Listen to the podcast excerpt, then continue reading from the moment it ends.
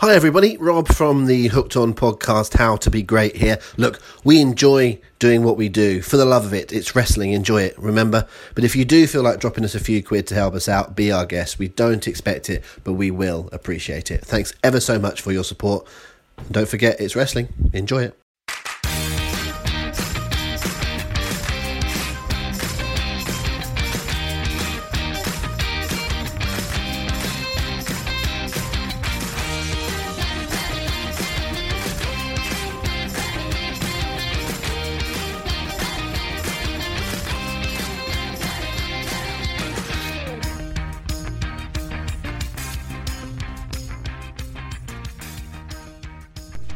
Words of a great man, I'm back, and I'm better than ever. It's a bigger moment when Bischoff hugged Vince. It's a bigger moment than when Tyson was first on Raw. It's a bigger moment when Mick Foley won the world title for the first time, and it's a bigger moment than when Roman Reigns couldn't talk for 10 minutes.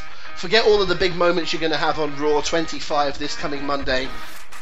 I'm back on the sun. And I tell you what, I couldn't be happier to be back. Hi everyone, my name is Rob McNichol, and if you don't know me, I used to be uh, used to be someone around these parts. I used to do a little bit of writing uh, for the Sun's website, and I'm very happy to be back with the show.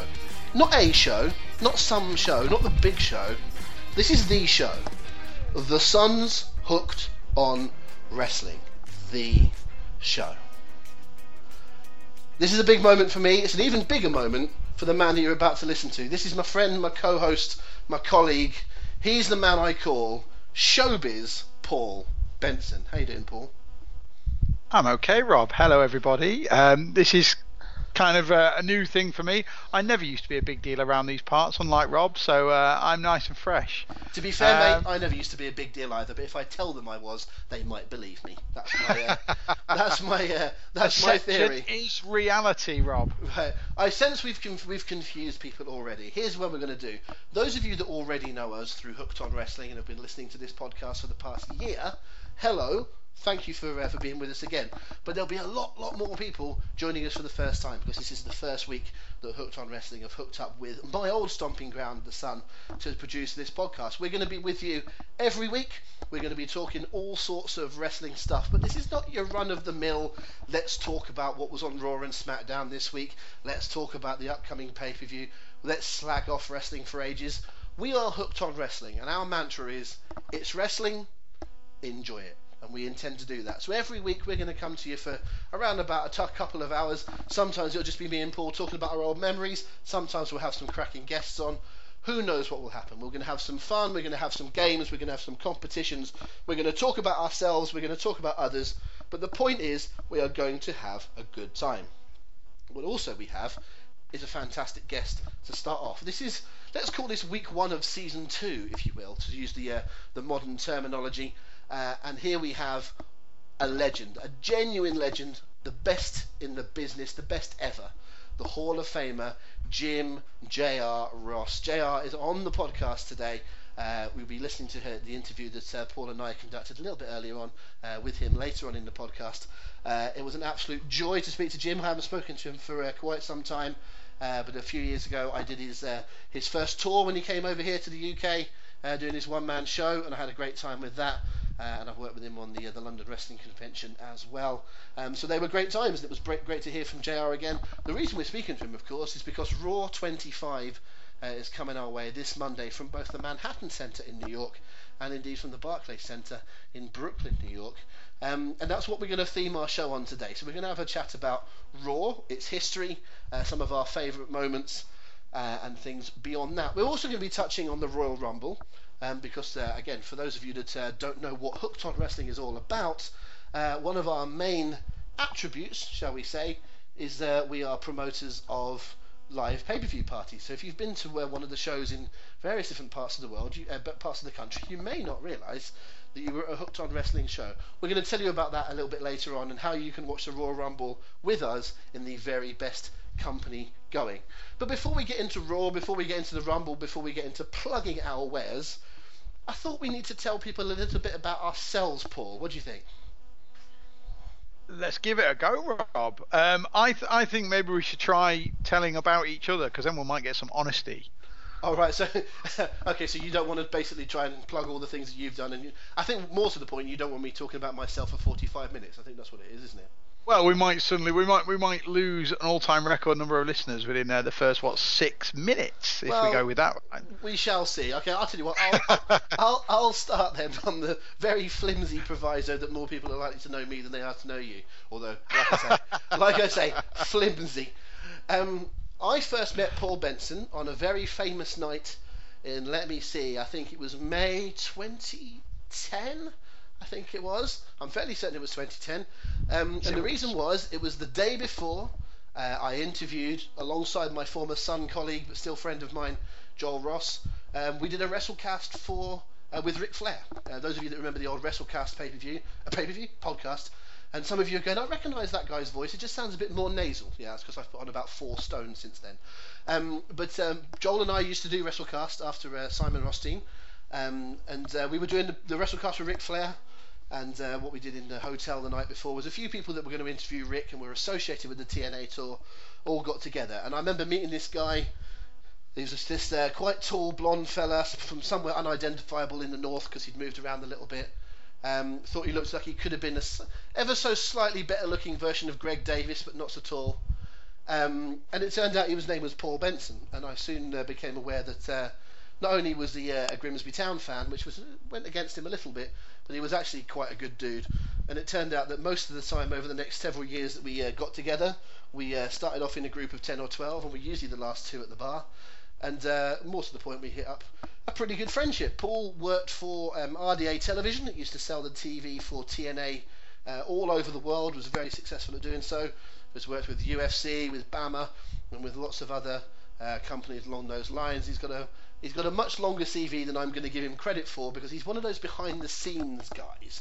Some of those of us that have done podcasts before and have done TV before like to uh, put our names about. Paul is a bit of an in the background guy, but as you'll find as the weeks go on on this podcast, he's got plenty of stories to tell. He's met lots of uh, wrestling's great names and uh, and got drunk alongside some of them as well. Uh, and those stories will come out along the podcast. Um, I've been a bit nicer to you than I think you anticipated. Then is that fair? I'm almost lost for words. You've kind of you've kind of knocked me off my path a little bit because I was ready to come back with a nice volley of abuse, but it, I would feel like I was kind of being harsh and bullying after that lovely intro. So instead, I'm going to go with something nice. I'm I'm going to say when I met Rob, obviously goes without saying on the same night, I was a little bit starstruck. yeah, can I just say, funnily enough, if, the fir- enough. if the first time I met you was a different time to the first time you met me, that wouldn't make a lot of sense, would it? Yes, it would. There's the old Blaine meme, uh, meme from uh, from The Simpsons. That's the joke.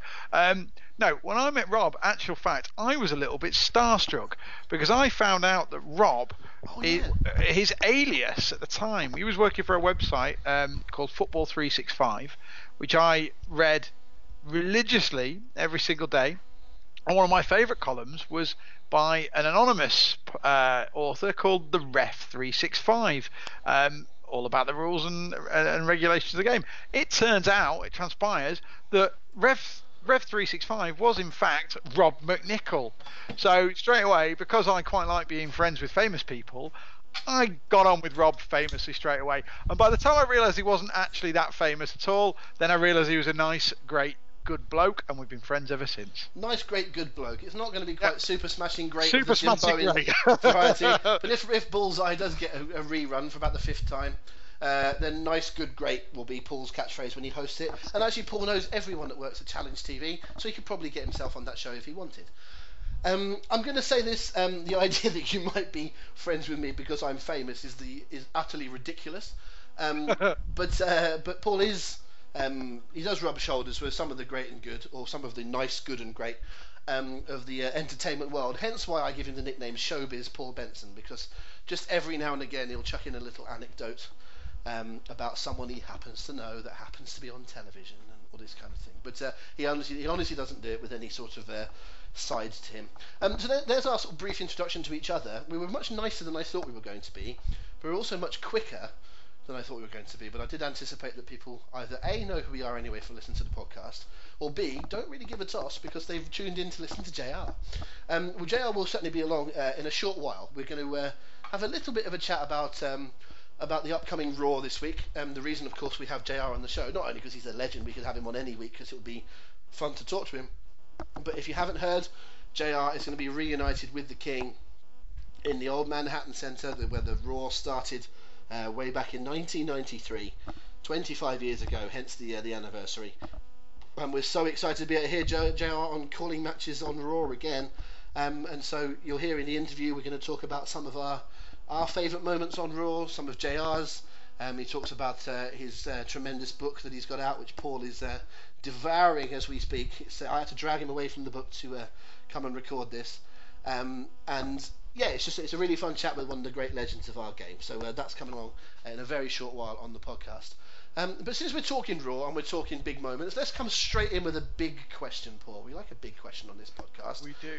It's we've been looking. Both of you and I have been watching the uh, the WWE Network's countdown of 100 greatest Raw moments. Do you have one? What is your tippy top number one greatest Raw moment of all time in the Benson brain? Very, very good question.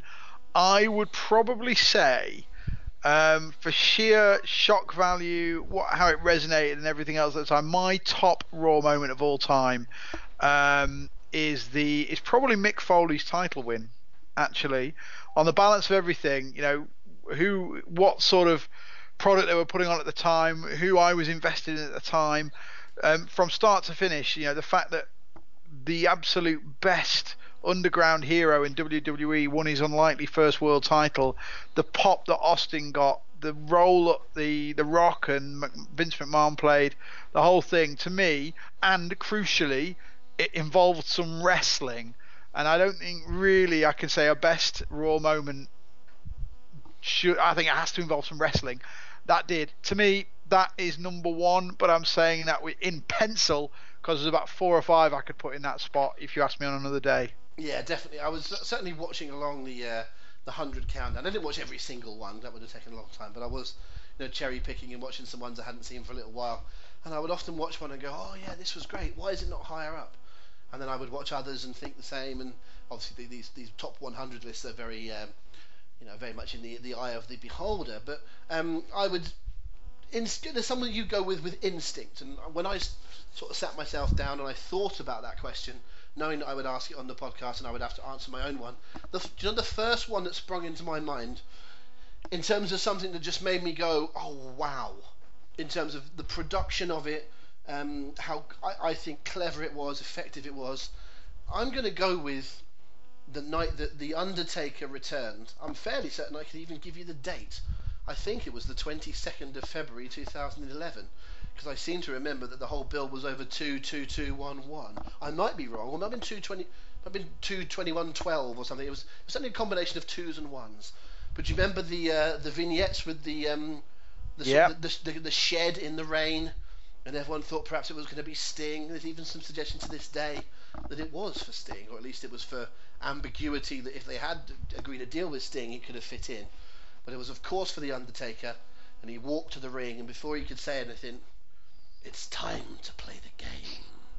And out walked Triple H, looked Undertaker in the eye, looked at the WrestleMania sign. They looked at one another. Taker did the slit throat gesture. Triple H did the crotch chop. They parted, and we had a WrestleMania main event. That clip on the WWE network is around about nine and a half minutes long. There is not a single word spoken.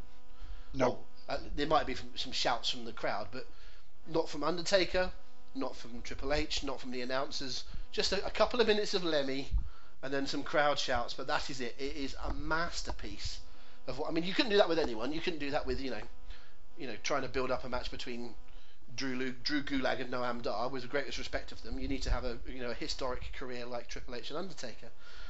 But to be able to just look at one another, look at the sign, do your, your little taunts, and then get out of there. But everyone knew what that meant. And I just thought that was mesmerizing how well they did that. And that was the first one that jumped to my mind. And I was actually surprised it was as low down as it was. I think it was in the 30s or something on that list. Well, maybe in the 20s. No, no, it was no, no. It was in. The, it was certainly in the top 15 because I haven't only watched the top 25. And I'll be honest with you, I wouldn't have put it in my top 20. I'm surprised you've gone with that. Okay, that's fine. Again, these, these things are subjective. We're not going to fight over the uh, the order of these things because we're simply going with the the ones that are in our brain. Oh no, I tell you, the one that I was surprised wasn't higher up. It was them. It was Ric Flair's retirement speech. That was the one I Yes. remember watching that one because actually I think I think Daniel Bryan's is above it. I think Edge's is above it. Um, there's a couple in that list that are, you know that are, that are further up, and, and Ric's is down on thirty something. And One- I watched that. I watched that again yesterday, and it made me cry again. I cry, I cry at that. I cry. I cry not as much as Nate did, but I cry at that all the time. The one that got me, and I, like I say, I've only top, watched the top 25, so I haven't seen the, the others, but I was very surprised not to see the uh, the Nexus attack in the top 25. I thought that I personally that would be in my top 10 Oh well, in it's terms of impact and excitement. I thought it was fantastic. Okay, well it's late twenties, early thirties then, because it was one I was looking forward to seeing, and it was I thought it was in the top twenty-five. So if it wasn't, it was quite near the top of the the fifty to twenty-six section, if you like, because uh, yeah, Sure. that is a that's an amazing. I think a lot of these moments over the years are ones that have made you go, wow, it's different. I mean, I suppose the Foley one is slightly different. I would say the Foley one is it was a great moment, and there weren't many title changes, but that was that was fairly regular in terms of it was it was more like a pay-per-view main event than it was a uh, a, a TV main event, but it was still quite within the, the, the borders of the normal storytelling, I would say. And I'm not criticising your choice. I think it's a great moment. Um, but some of the other ones that do stand out, such as the Nexus, such as Triple H and Undertaker, and I'm sure a couple that others will go on to, um, they're ones where they really challenge the norm and they challenge what you would expect, and then they subverted it a little bit and just gave you that little bit of um, uniqueness. And I think that's what that was about the, the Nexus when they came out. I, my particular memory of the Nexus thing was when it cuts to Michael Tarver, and he stood in the crowd with that thing over his mouth, you know, the sort of the mouth protector. That to me was a very sort of stark image. They suddenly cut to him, and it's like, what's this? And then you gradually saw that there was others around, you know, Skip Sheffield and Heath Slater, and they all appeared and and did the, the big beatdown. Um, when I watched that on the uh, on the list, well, here's, here's okay. So if you didn't see that on the uh, on the top 25, who, who was wrestling in the match that they interrupted? Ha! CM Punk and John Cena. Correct. Um, why was CM Punk in a hood? Because I he lost, couldn't remember. He, lo- he lost a hair versus mask match to Rey Mysterio um, a couple of weeks earlier, and he did the gimmick where he wouldn't show his bald head to anyone, so he wore the mask. Okay, that would have been around the era where they did the um, where he he sung the song to Rey Mysterio's daughter. That really That was creepy- same feud. that same creepy- feud. That's a great feud. Great. feud. Super. She's a hell of an actress, that little girl. I wonder she's, if you think about how long ago that was, she'll be much older now. But I remember that little girl being a tremendous actress and acting really scared of, of, of, Punk. Actress? What did she need to act about? She'd Well, terrified. No, but I, no, I suspect she probably that was probably Uncle Phil. I, I, don't, I, don't, I, don't, I don't mean I don't Think mean. I don't mean from the Fresh Prince, but uh, I, I'm saying from. uh, She probably knew. I'm sure they had a conversation before they went out there. I'm sure she knew what was happening. But anyway, that we we digress. Um, but you know, obviously, a punk moment was going to be high up. We expected the uh, the quote unquote pipe bomb to be high, and I think it was number two. Um, Sure. That Yeah. was really that was always going to be a high up moment, wasn't it? Yeah, absolutely. It was. I'd be tempted to go with it as one of my favourites. Actually, um, watched it again the other day and just thought it was phenomenal. I tell you, the one that surprised me, um, how much I remember enjoying it more than I did at the time, was the Occupy Raw segment with Daniel Bryan. Yeah. Just phenomenal. And I tell you, the MVP of that was by a million miles. It was Stephanie McMahon. Yeah, she, she She- looked so furious. She was. She's never been better than in those ten minutes. She plays that. Like, I love the fact that she's the the princess of cool, and she it's her yard, and there's no one going to do what she says doesn't. You know what what she doesn't want to happen. And then as- soon as she realizes she's lost control, she just goes bananas. And it's left to her husband Triple H to sort of pick up the pieces, keep it cool, and then he loses it too. I just thought it was so well done, and the visual of that ring full of genuine wrestling fans as Daniel Bryan was to me that that's that is the image of Daniel Bryan's career. You know that. Sorry that obviously is his title win with the confetti coming down and the two belts, but to me that image of him and 45 wrestling fans in in Occupy Raw shirts is everything you need to know about how good that run up to WrestleMania was then. That run was good. It was a bit of backtracking on their part, but they got there in the end and they produced uh, produced some good stuff. Um, a pal of mine I was talking to earlier on said um, uh, too much Triple H. He said there's too much Triple H on that list. You can tell where they're being, you know, looking after him internally, there's too much Triple H. And I went, well, tell me what doesn't deserve to be there then, because I thought all of his moments with DX or with Evolution and all this kind of thing all deserves to be there. And here's the thing: almost always, there's the odd exception, like when he turns on Shawn when they're doing a DX reunion and others. But a lot of the other ones, Triple H is getting his ass kicked. You know, those moments like when Batista decided who he was going to pick to wrestle after winning the Royal Rumble, um, you know, and things like that. It's that Triple H doesn't always come out and the one you, you know, one you've just said about Daniel Bryan. He wasn't usually coming out on the good end of things. He was often, you know, you know, that was the moment where the heel has to show ass, as the expression is. And um, I thought someone that was, you know, I think debuted on Raw in 1995. I want to say, as Hunter Hearst Helmsley. Um, you know, Yep. the guy's been on Raw for 23 of the 25 years. He's going to be in quite a few of the moments. There's probably not been a single person that's appeared on more Raws than Triple H. Um, so I would think I would, I would cut him some slack from that. Um, but you raised a very good point to me. You, you texted me yesterday and, and you mentioned someone that uh, you thought was appearing um, a lot on. Uh, I'm going to call it the list. Um, but- Oh, and you said to me, I, well, I'll I'll let you say what you said in the text, but I thought it was a great point. Uh, well, I sent you quite a few yesterday, Rob. You might have to elaborate. Go Well, the, well, you basically said you didn't really realise what a big Chris Jericho fan you were. Oh yes, yeah. I, you know, I've been a bit of a detractor of Chris Jericho over the years, and I think it's probably because I just didn't want to be part of the cool crowd. You know what people can be like. Um, as soon as your favourite band gets famous, you want to, you don't want anything to do with them. And I always thought, yeah, he's good, he's really good, but he's not the man. He's not. He's not had that sort of career that really makes you go right. He's an all-time top 20 talent, but you look at these you look at these moments and a his debut just literally had the hairs on the back of my hand um, standing up and I'd forgot, I've not seen that moment in, since it happened in, in its entirety. Loved it loved the anticipation loved the way his name flashed on the screen and everyone went wild. But the the one to me that encapsulates it I think arguably the best performance in the history of WWE if you were giving out Oscars for individual performances um, in wrestling, Chris Jericho's role in the Festival of Friendship was absolutely immaculate. From the moment he appeared on screen with that cheesy over the top intro video to the moment he realized that he was the top name on the list of KO, he was absolutely perfect. And the journey he took you to, remember, he was a heel at the time, and the journey he took you on in those 15, 20 minutes was just insanely good. And, and obviously, Kevin Owens played his part in that as well, being the sort of semi reluctant guy who seemingly wanted to humour his best friend, but then you realise what was actually up just just immaculate storytelling. I think, and I know I went wild about it to you at the time, but to me, that's the best moment on Raw of the past five years plus. Absolutely incredible. One of the funniest lines in sports entertainment history. It's art. You don't need pants. Just what, what, what a line. Um, here's something I'm going to introduce it. We're inside the first 15 minutes of the brand new era of the show, and I'm going to do it. One from the old days, uh, something that everybody loves, is the comparison between wrestling and football. Yes, it's something we go to quite often. I'm going to say Chris Jericho. If if Hulk Hogan is Pele, and if Stone Cold Steve Austin is um, Zidane, and if John Cena is Ronaldo, or whatever they might be, I'm not necessarily saying all those are spot on, but they're the big stars, they're the goal scorers, they're the, the best of all time in their various eras, etc., etc.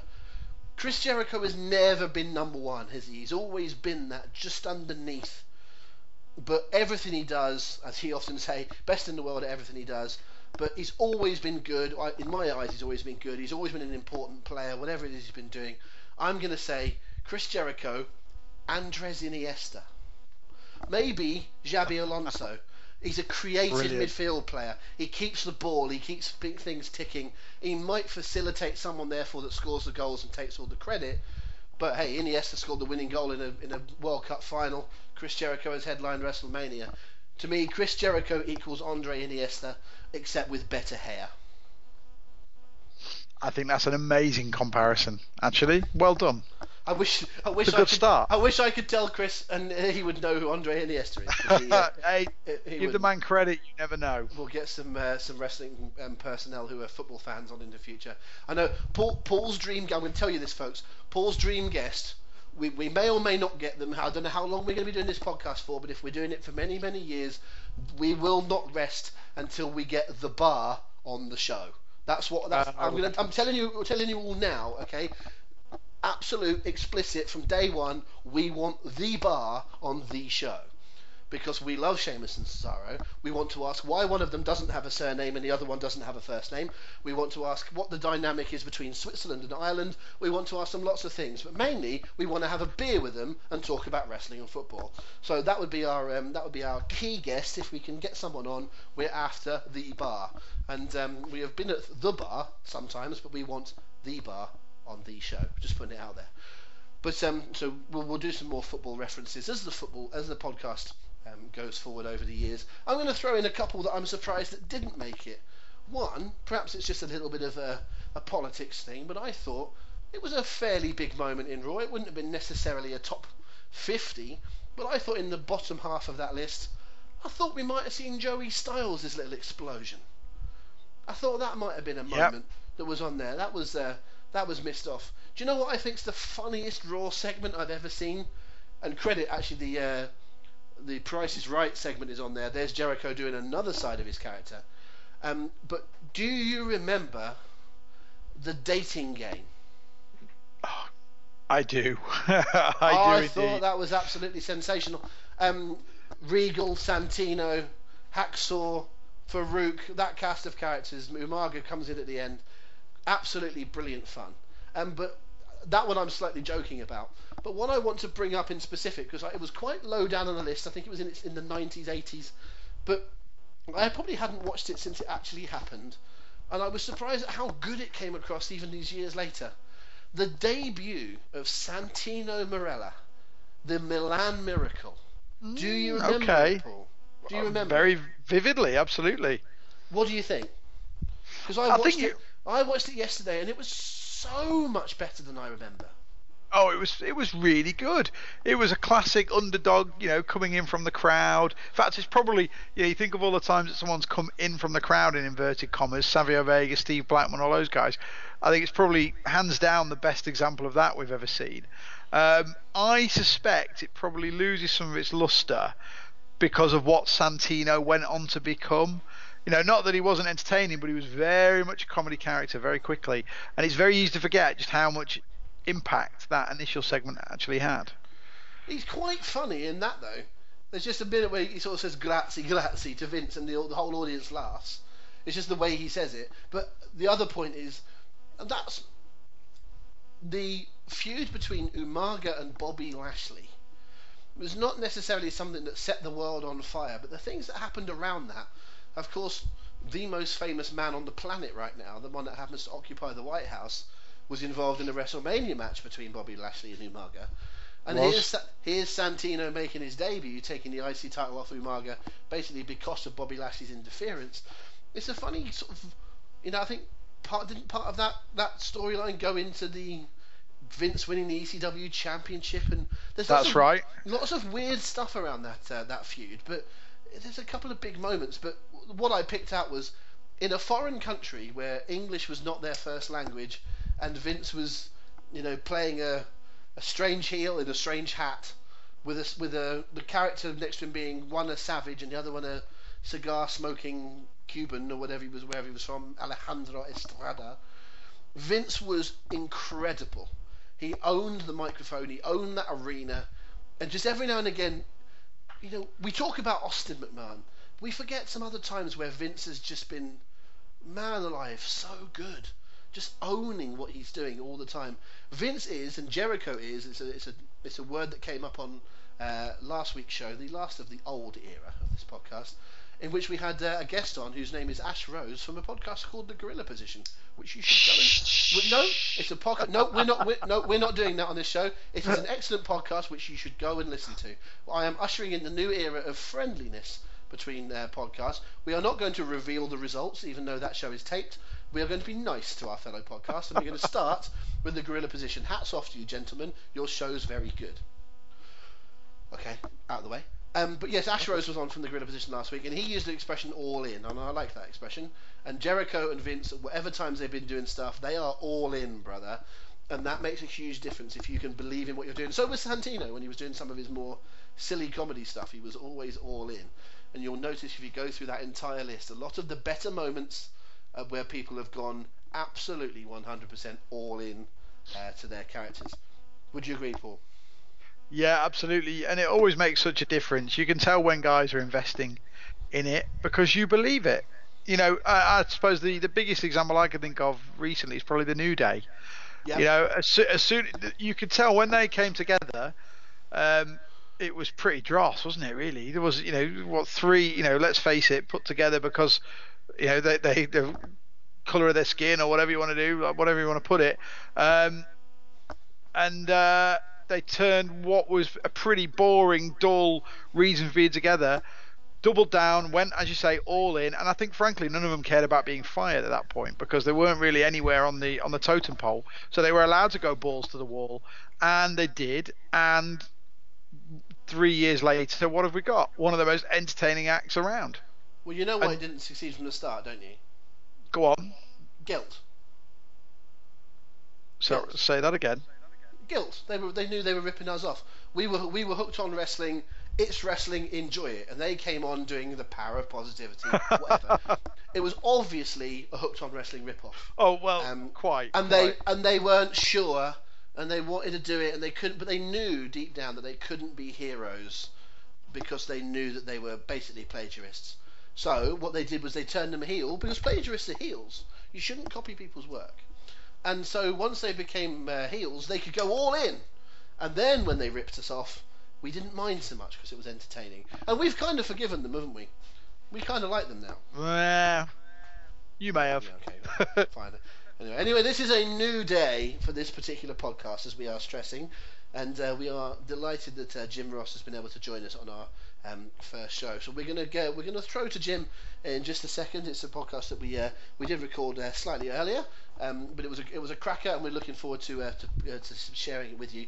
But before we do, we just want to tell you a little bit about who we are uh, in terms of Hooked on Wrestling, because as we pointed out previously, the main thing that we do, probably the main reason that you may know us, is for our pay-per-view parties all over the country.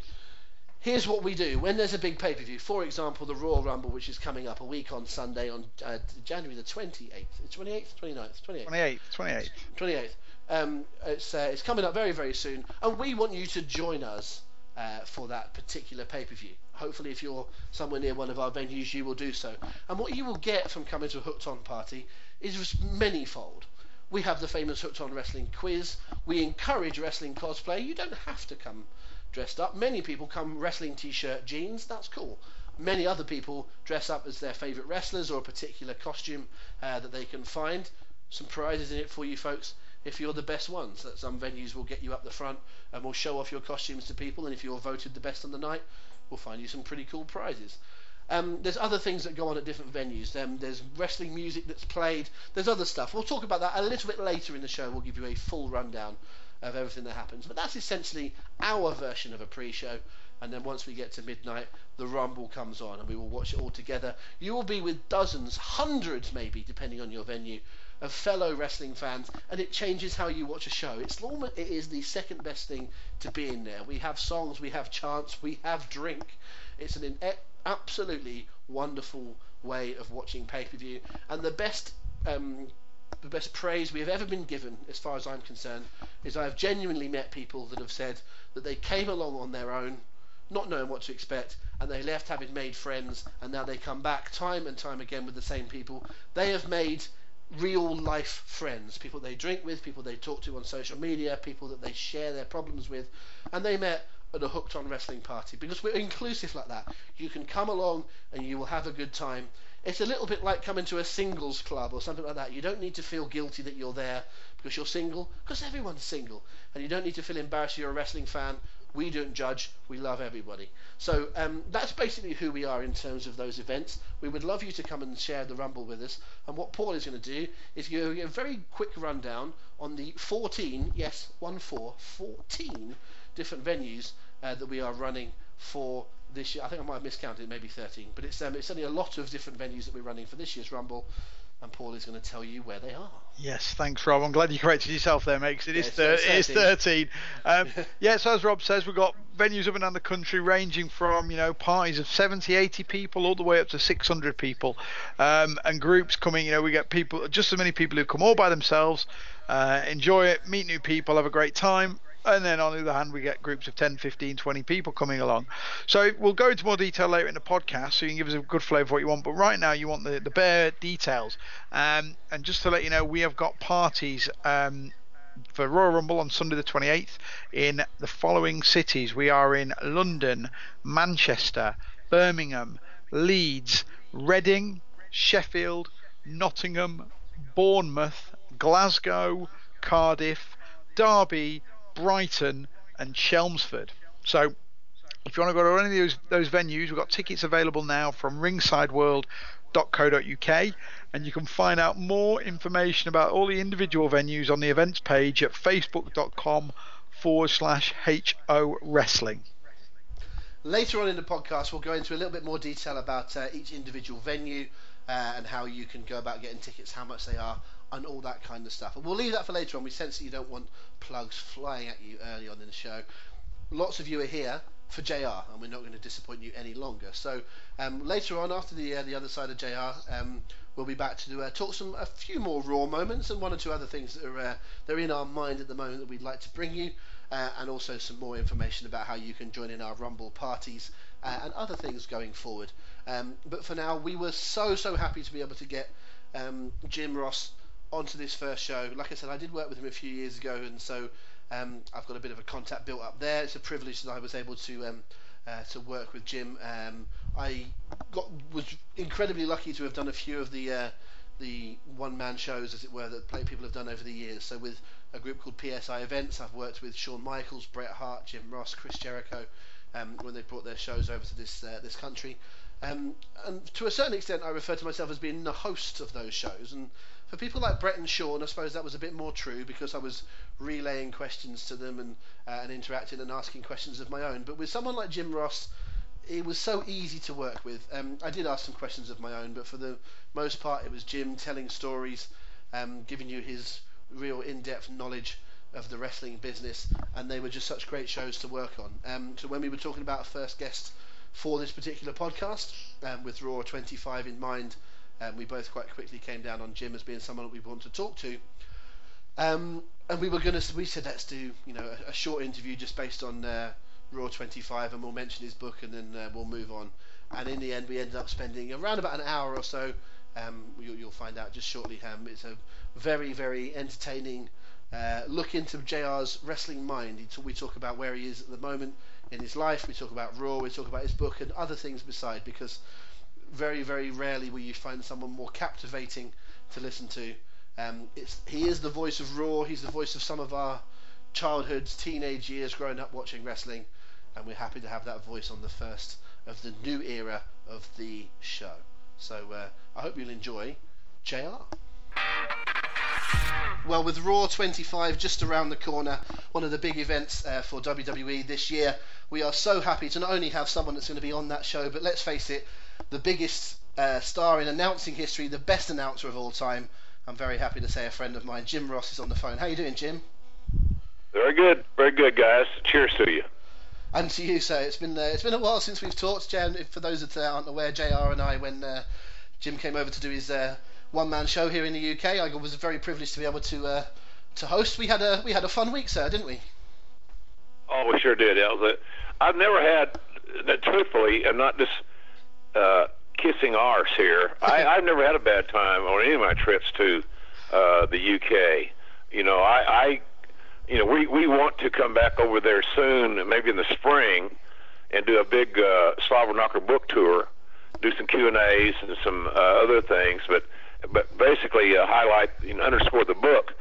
Uh, and it's you know we kind of overshot our bounds in that thing. We didn't have any idea that the demand for Slobberknocker would be as uh, as strong as it was, and it blew away the demand. So the old basic law of economics bit us in the backside that we we had a book and we touted it, but we didn't. They didn't uh, send it. They didn't ship enough of them. So I think that the folks in the UK now have Amazon UK that they can find the book, and it's supposed to be in some selected bookstores as well. So nonetheless, it's been a fun project. It's been, a, you know, it was a interesting year of my life to say the least. But uh, things are good and looking up. That sounds good, and uh, so stay tuned for that, everyone. There might be a chance to uh, get along and get a signed copy of the book in uh, in, in the in the new year. We'll um, uh, ch- we'll chat about your book in, in just a second because uh, I know Paul's been devour it just just, just lately and has uh, been enjoying it a, a great deal. But um, um, before before we do that, um, I just want to say it's a bit self-indulgence on my part, but on the WWE Network, there's a fantastic series called Legends of Wrestling um, which was done on the old 24/7 days, wasn't it, on the Classics on Demand, which uh, you're on most of those episodes. And there's one about the Monday Night Wars where you say the last person ever to speak on Monday Night Nitro was you, and I'm all, I'm very very proud to say that the first person ever to go on stage on a Jim Ross ringside show was me. I will always have that. But um, they were just the most fun things, and I really enjoyed doing that with you. Did they and did the success of Ringside and, and how much you've done that show um, all across the US was that the inspiration for the book, or were you, were you going to write one anyway? Uh, no, the uh, I, I I I had a a short list of things I wanted to do in uh, in in uh, in the part of re I guess you'd say reinventing myself. You know, when I left WWE, I think it was 2013, I believe it was. Uh, I don't I didn't mark it to my memory, but I thought somewhere I think it was uh, 2013. I do remember it was September the 11th. That's all I do that because not only is that historic in our history, unfortunately, but it's also uh, Paul Heyman's birthday. So uh, I remember these little things, right? So sure. in any event, uh, I just thought it was a, you know, I I written I helped write the Stone Cold book. I helped I written helped write a couple of cookbooks. I've had two New York Times bestsellers, which is kind of the yard marker uh, in some circles. So I thought, well, I got a great, I got a story to tell that probably identifies more of the wrestling fans than than uh, anybody else's wrestling book because uh, I'm not, I was never in the ring. If, any, any wrestler writing his autobiography has got a whole different story, a whole different journey, and and good ones than I do. Uh, but my journey is more as a wrestling fan who found uh, a skill set that he could monetize and live my dream. Yeah. Even though I wasn't aware at the time I was in my 20s and getting this journey started that the odds of me making it were hugely, hugely uh, against me.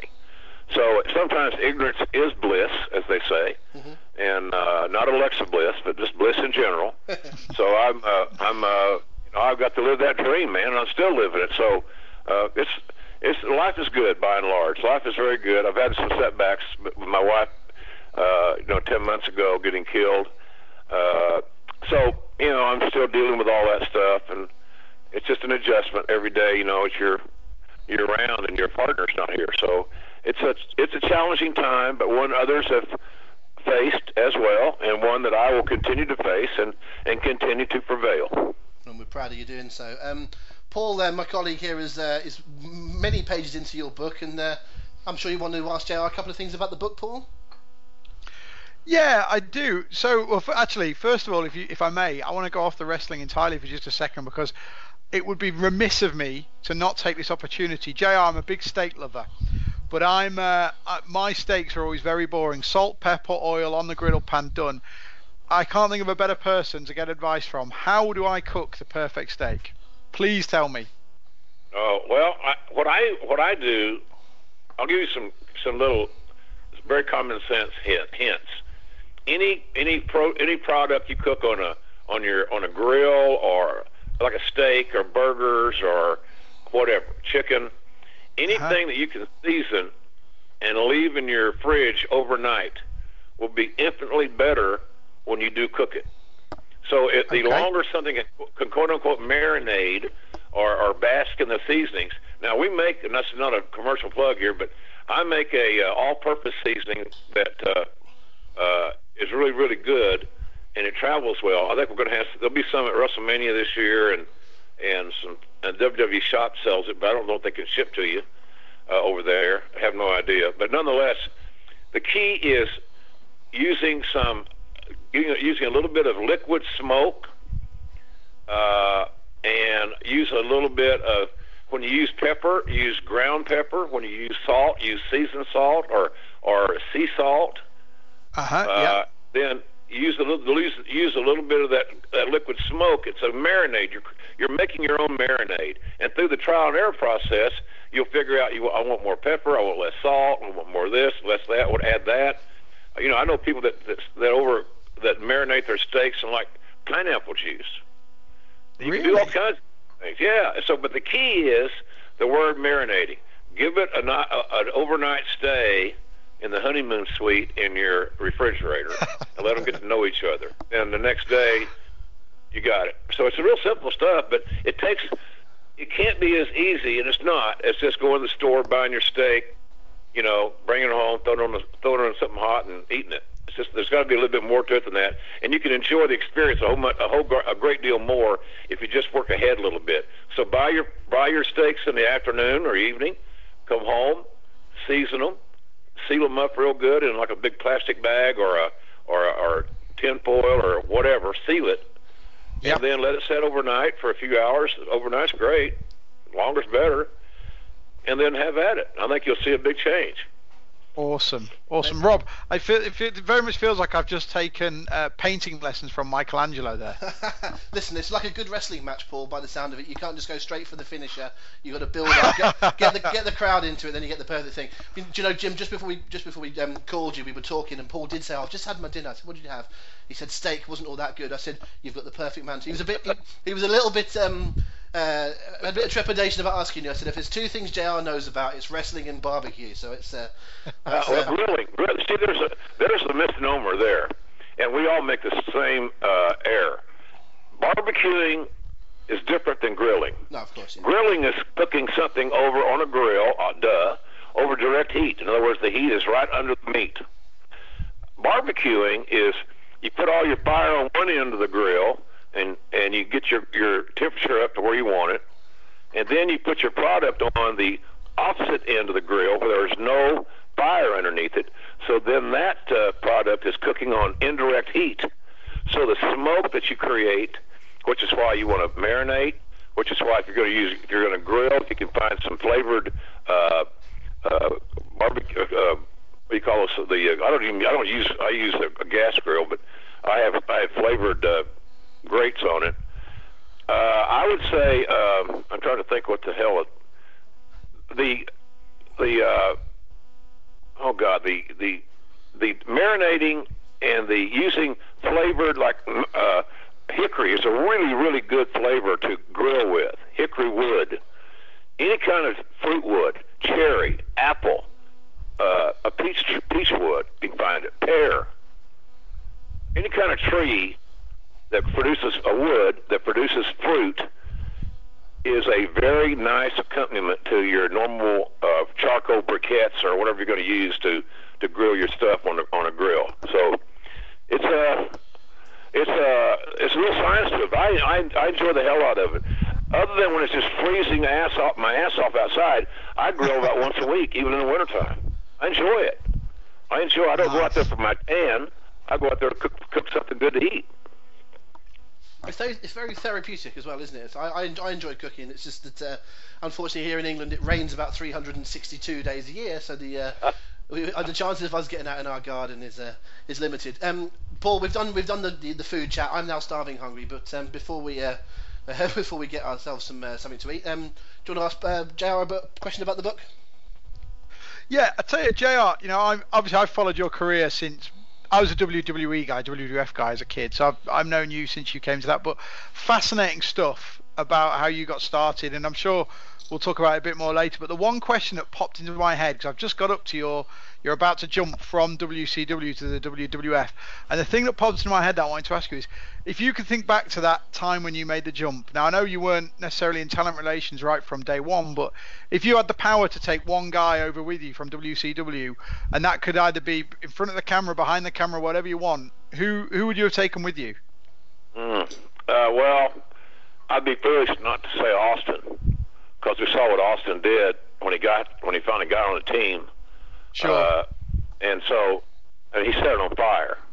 Uh, he made everybody around him better, and uh, you know he Vince were the the great uh, hero villain uh, combination. Uh, in my lifetime, I've never been around a better played out, more emotional, more productive uh, heel babyface rivalry than uh, than Mr. McMahon and Stone Cold. So I, I ought to be silly to say, well, I take, you know, there are a lot of good people in WCW, as a matter of fact. But uh, if you look back at it and just use re- reality and use basic logic, how could you not take Stone Cold? Because I, Yeah. I, I thought he was. I said this on a. Somebody showed me this on a clip the other day on Twitter. Uh, I'm on Twitter at JRSBBQ, by the way, and uh, there was a cool uh, thing where uh, Austin was coming to the ring in a WCW match, and I said something to the effect of, "If I was, if I, if we were having a draft, and I, I would draft that man there as my number one pick because he's got everything you want uh, in a star." And I was talking about Steve. So uh, I saw it early. I felt it early, more specifically, because I had no relationship with him at all. Steve was kind of a loner. Uh, he didn't trust anybody. He was. He reminded me of, of a Clint Eastwood character in a movie. You know, he was the fastest gun in the West, but don't cross him, type thing. And so I, I didn't have. I had a very professional relationship with him, but I just saw from a fan's perspective and an administrator's perspective that he was special. And I think over time that was that point was proven.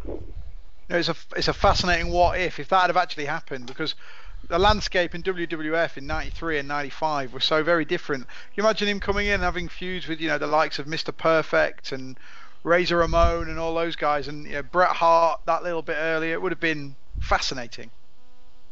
Yeah, and uh, and Steve had had really good solid matches with everybody on the roster, and that was a that's one of the great uh, uh, charms of, of, of a of a tremendous main event level talent is that they should be able to have better than average matches with everybody that they're booked with.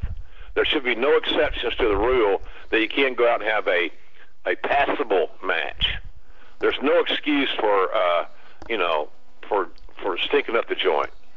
You, you shorten your match, you, shorten your skill set, you shorten your move set, you tell a better story, you do better selling, blah blah blah, and it makes it work. But Austin could have the match, and here's the other good part about that: he could have just as effective as good matches as a villain or a hero, and that's something that a lot of guys don't have that that uh, diversity. Diversity. There, some guys are a lot better as a heel, and some guys are a lot better as a babyface. Ric Flair, for example, for much, much of his his active career, was a much better villain than I thought he was a, a hero. Mm-hmm. Even though, as he got older, he grew into that hero, legend, iconic role to where it fit him very well. But when he was younger and full of piss and vinegar, Flair was the he was the top of the mountain as as an amazing, amazing villain. Austin had the I don't know that Austin was ever as good a villain as Flair, but he certainly was a better babyface as it worked out. And that's not knocking either guy. It's just everybody's got their strengths. Some guys are better in brawl, brawler, brawl type matches. Some guys are better in, in, in chain wrestling matches. Some guys are better doing spots. So everybody's got their thing, but uh, Flair was, Flair, or excuse me, Steve would have been my guy, uh, and that's doesn't have anything to do with me not knowing me not knowing that he and I eventually would become good friends, uh, and uh, so I'm glad that we are still good friends because that's, that's something the business doesn't really pass along, fellas, is that that eternal friendship. You know, uh, two old timers told me when I first started in the wrestling business in '74 that when you get out of the business, kid, you'll be lucky to have five friends that you could five wrestlers that you can count as real friends.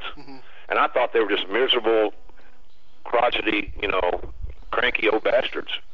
But they were they were pretty damn accurate. It's just the way of the entertainment world. It's the way of the professional sports world. It's whatever world you want to call it. But when you're uh, when you're getting judged on uh, uh, discretionary uh, matters, uh, there you know it's all subjective. Of course. Uh, It's a very uh, lecherous and very challenging business because there's a lot of insecurity that's uh, that it permeates. So um, it's but they, they were right. You know, the business is but it's, it's not, nothing I've done I would change. I mean, I've done some stupid things. I've been fired two or three times. I I was hard to manage. I was a pain in the ass sometimes, no doubt. you know, as I say in my book, I got I found uh, that I could self-diagnose myself with uh, or self-diagnose uh, my sleeping issues. So I became very dependent on uh, uh, Ambien. I think it was. I haven't taken in years, but uh, the Ambien was my enemy, or my I thought it was my friend, because I had sleep apnea and didn't know that. But I just figured I, I couldn't sleep. What the hell's wrong with me? So I just kept medicating, and I upped the dosage, and you know, it's crazy. But uh, of all the silly stuff I've done, they they far paled in comparison to all the good stuff I've been able to do. And quite frankly, like you're talking about the Raw 25, I got that coming up. So it's it's a cool thing. Life's good, boys. That must be yeah. That must be so exciting. Well, definitely again, we'll get to that in just a second. I want to ask you one quick one. Paul brought, brought up the, uh, the the situation where you were switching from from WCW to WWF for the first time, of course, famously uh, of WrestleMania nine. That's right at the start of the Raw era, isn't it? Raw's about three or uh, well, three or four months old around at that point. Um, it started in that, in that January. Um, but for yourself personally, just following on from what you were saying about you know suspicion and, and that kind of stuff, is it true that when you first went over to WWF, you felt a little bit like there were some people that were eyeing you a little bit strange? You know, he's come from from down south, he doesn't belong here. How long did it take you for, for that to go away? Do you think? Well, uh, thanks to Gorilla Monsoon and Bobby the Brain, uh, it didn't take me too long. I, I endured it quite quite readily. Uh, it was obvious, you know, cold shoulder here. People didn't want to speak to you. You know, he's the guy. He's the guy from the down south. He sounds like he's from down south. Why do we hire him? Blah blah blah. I heard nobody, not to my face, but you know, you hear the whispering and the little, you know, the innuendo, ninth grade stuff. Mm-hmm. I'm on the team now, guys. I'm not. I'm not a double agent here and I'll put my work up against anybody in, that's doing this for a living in the in the business. Period. Right. So, and maybe someday I'll earn your respect. That's kind of how I took it. Mm-hmm. All I can do is work my ass off and hope that someday I earn all you folks' respect because I already have the respect for the top guy, the boss, mm-hmm. uh, and who hired me. So I just had to work from there, and and uh, but it was challenging at times. But look, I was living my dream. I, after 19 years, I finally made it to WWE. That's a hell of a big deal. Mm-hmm. And I don't care what anybody says in today's well, there's the Indies have never been better. They guys say that, and they're probably accurate. They probably are true that they've never been better. But the guys that say that are the guys that don't have another option right now. Mm-hmm. What else are they going to say? I hear I see where guys are making a million dollars a year selling T-shirts. Hey, I hope that's true. But for some reason, I think it's quasi embellished. But be that as it may, for me, New York, as they say, was always my goal. WWF was always my goal. It didn't. I, I didn't have an overnight sensation uh, track record. 19 years, guys. 19. And I finally got my shot. So I was so excited to be there and have a job in the major league, the major league company that, uh, and you got to remember, I came from a, a company that had a revolving door of management. It was a, it was like a getting, it's like getting out of a clown car at a circus. It was just never ending. so I was happy to finally get to a place that reminded me of when I worked for Bill Watts. He, there was never a gray area. There was one decision maker, and by God, he knew who it was. Yeah. He wanted to know what time it was and not how to make the watch and uh, Vince McMahon is much similar. Uh, and nobody outworked Cowboy hour-wise, creatively. He did everything: payroll, the booking, and then and and Vince is very much like that. There's nobody in WWE that works harder or is more dedicated to the company than Vince McMahon in a story. Well, you love him or you hate him. You know, I I work. For, I've been fired by him. I've been I've been hired by him. I've been put in the Hall of Fame by him. I've been paid by him. You know, uh, things that he's been able to do with me and help me during my wife's death are private, but they're important to me, and they're more important than any booking. So, uh, friendship and being there, having my back. You know, my birthday was January 3rd. I got two billionaires send me birthday messages privately. Mark Cuban, Vince McMahon. So I think my life is pretty damn good right now, and uh, I have had a bad hand or two dealt, but you know you, you got to keep playing that cards, guys, or just get out of the game. And I'm not ready. To I'm not ready to throw my hand in for good. I got stuff to do. That's fantastic, and we're, really looking forward to uh, uh, to hearing your dulcet tones on, on Monday. Um, just uh, going right back to the start though, as far as, as Raw is concerned, can you remember your first Raw? Because obviously you came in doing Mania, but you weren't necessarily doing Raw from the start. I think it was when Vince was, let's say, otherwise occupied, and you uh, you stepped into those shoes. But can you remember your very first Monday Night Raw? I think it was uh, during that. Uh, the big thing I remember was it was during the time that I believe that. Oh heck, Bret Hart had a great match with Sean Waltman uh, on TV. Right, I remember This- it, yeah, well. It was an upset. The you know the one two three kid.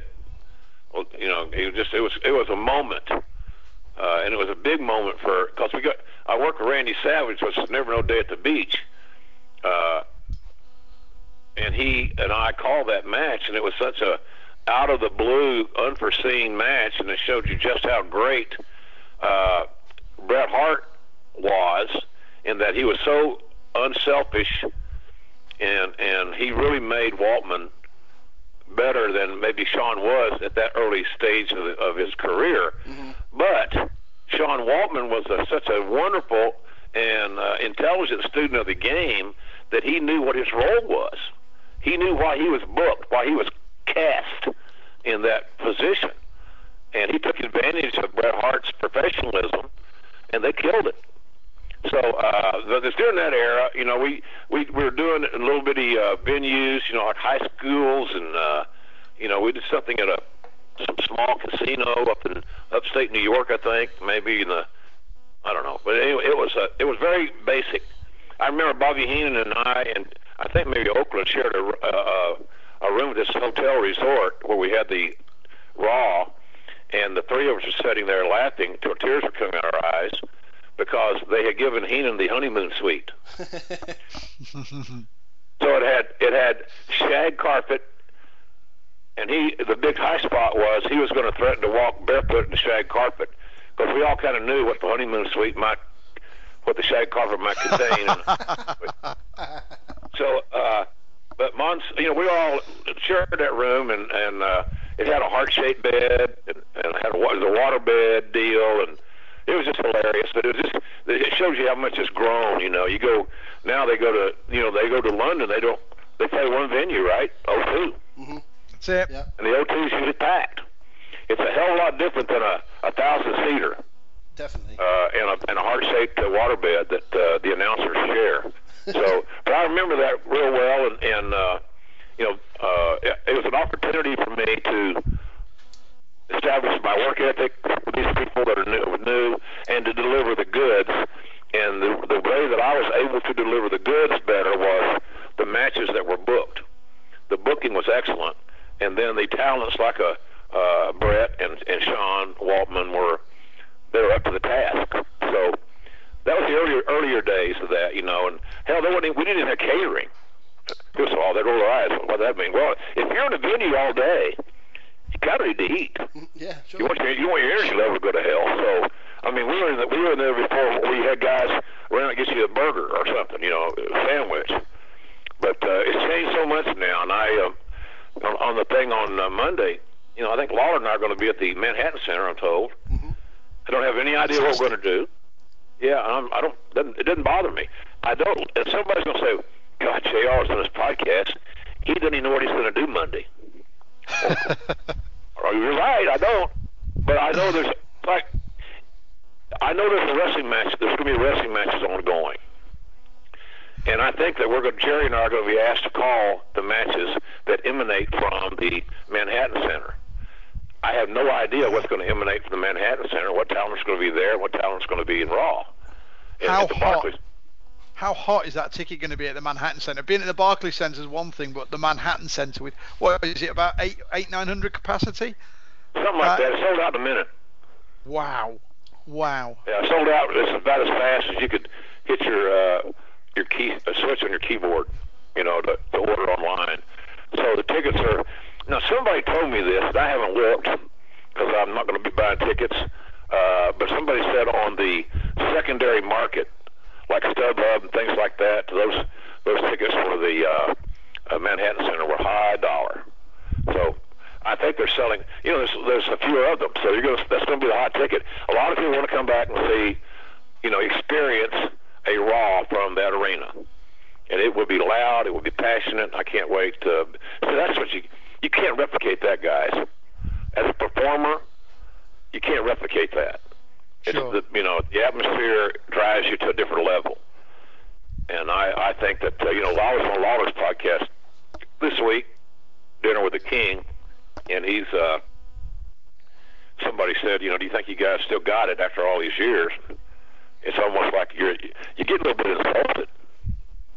Okay, and so, well, what do you what do you mean by that? You mean are you trying to infer that we're too old to be able to do our job? that we, we don't know, you know, we don't know all the cute little names of the holes that have become famous online uh, on and the internet.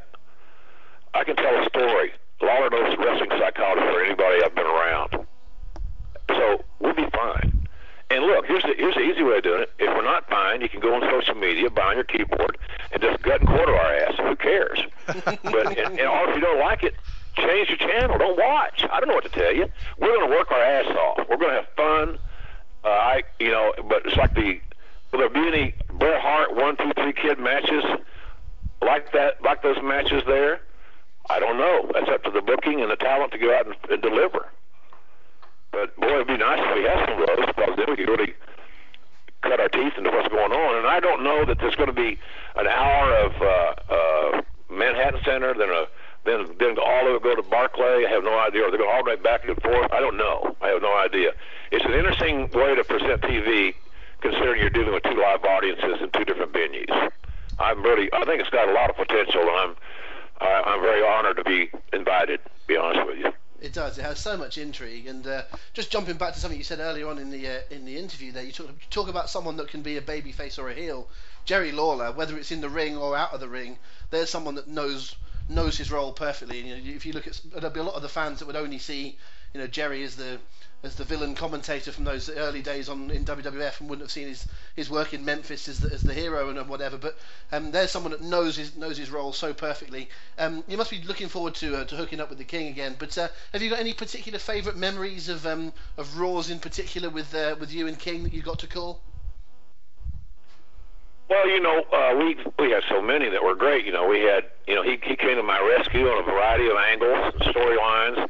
They had that one with Taz, and we all still laugh about. And uh, uh, you know, I hit the ca- I think I broke the candy dish over Taz's head, and he Yeah. broke a he something out of the car windshield. Or anyway, it was what it was. You know, I, I never, I was never in a physicality like presentation that I thought I was with the damn at. So that's just me. I'm kind of hard on myself on that stuff, but.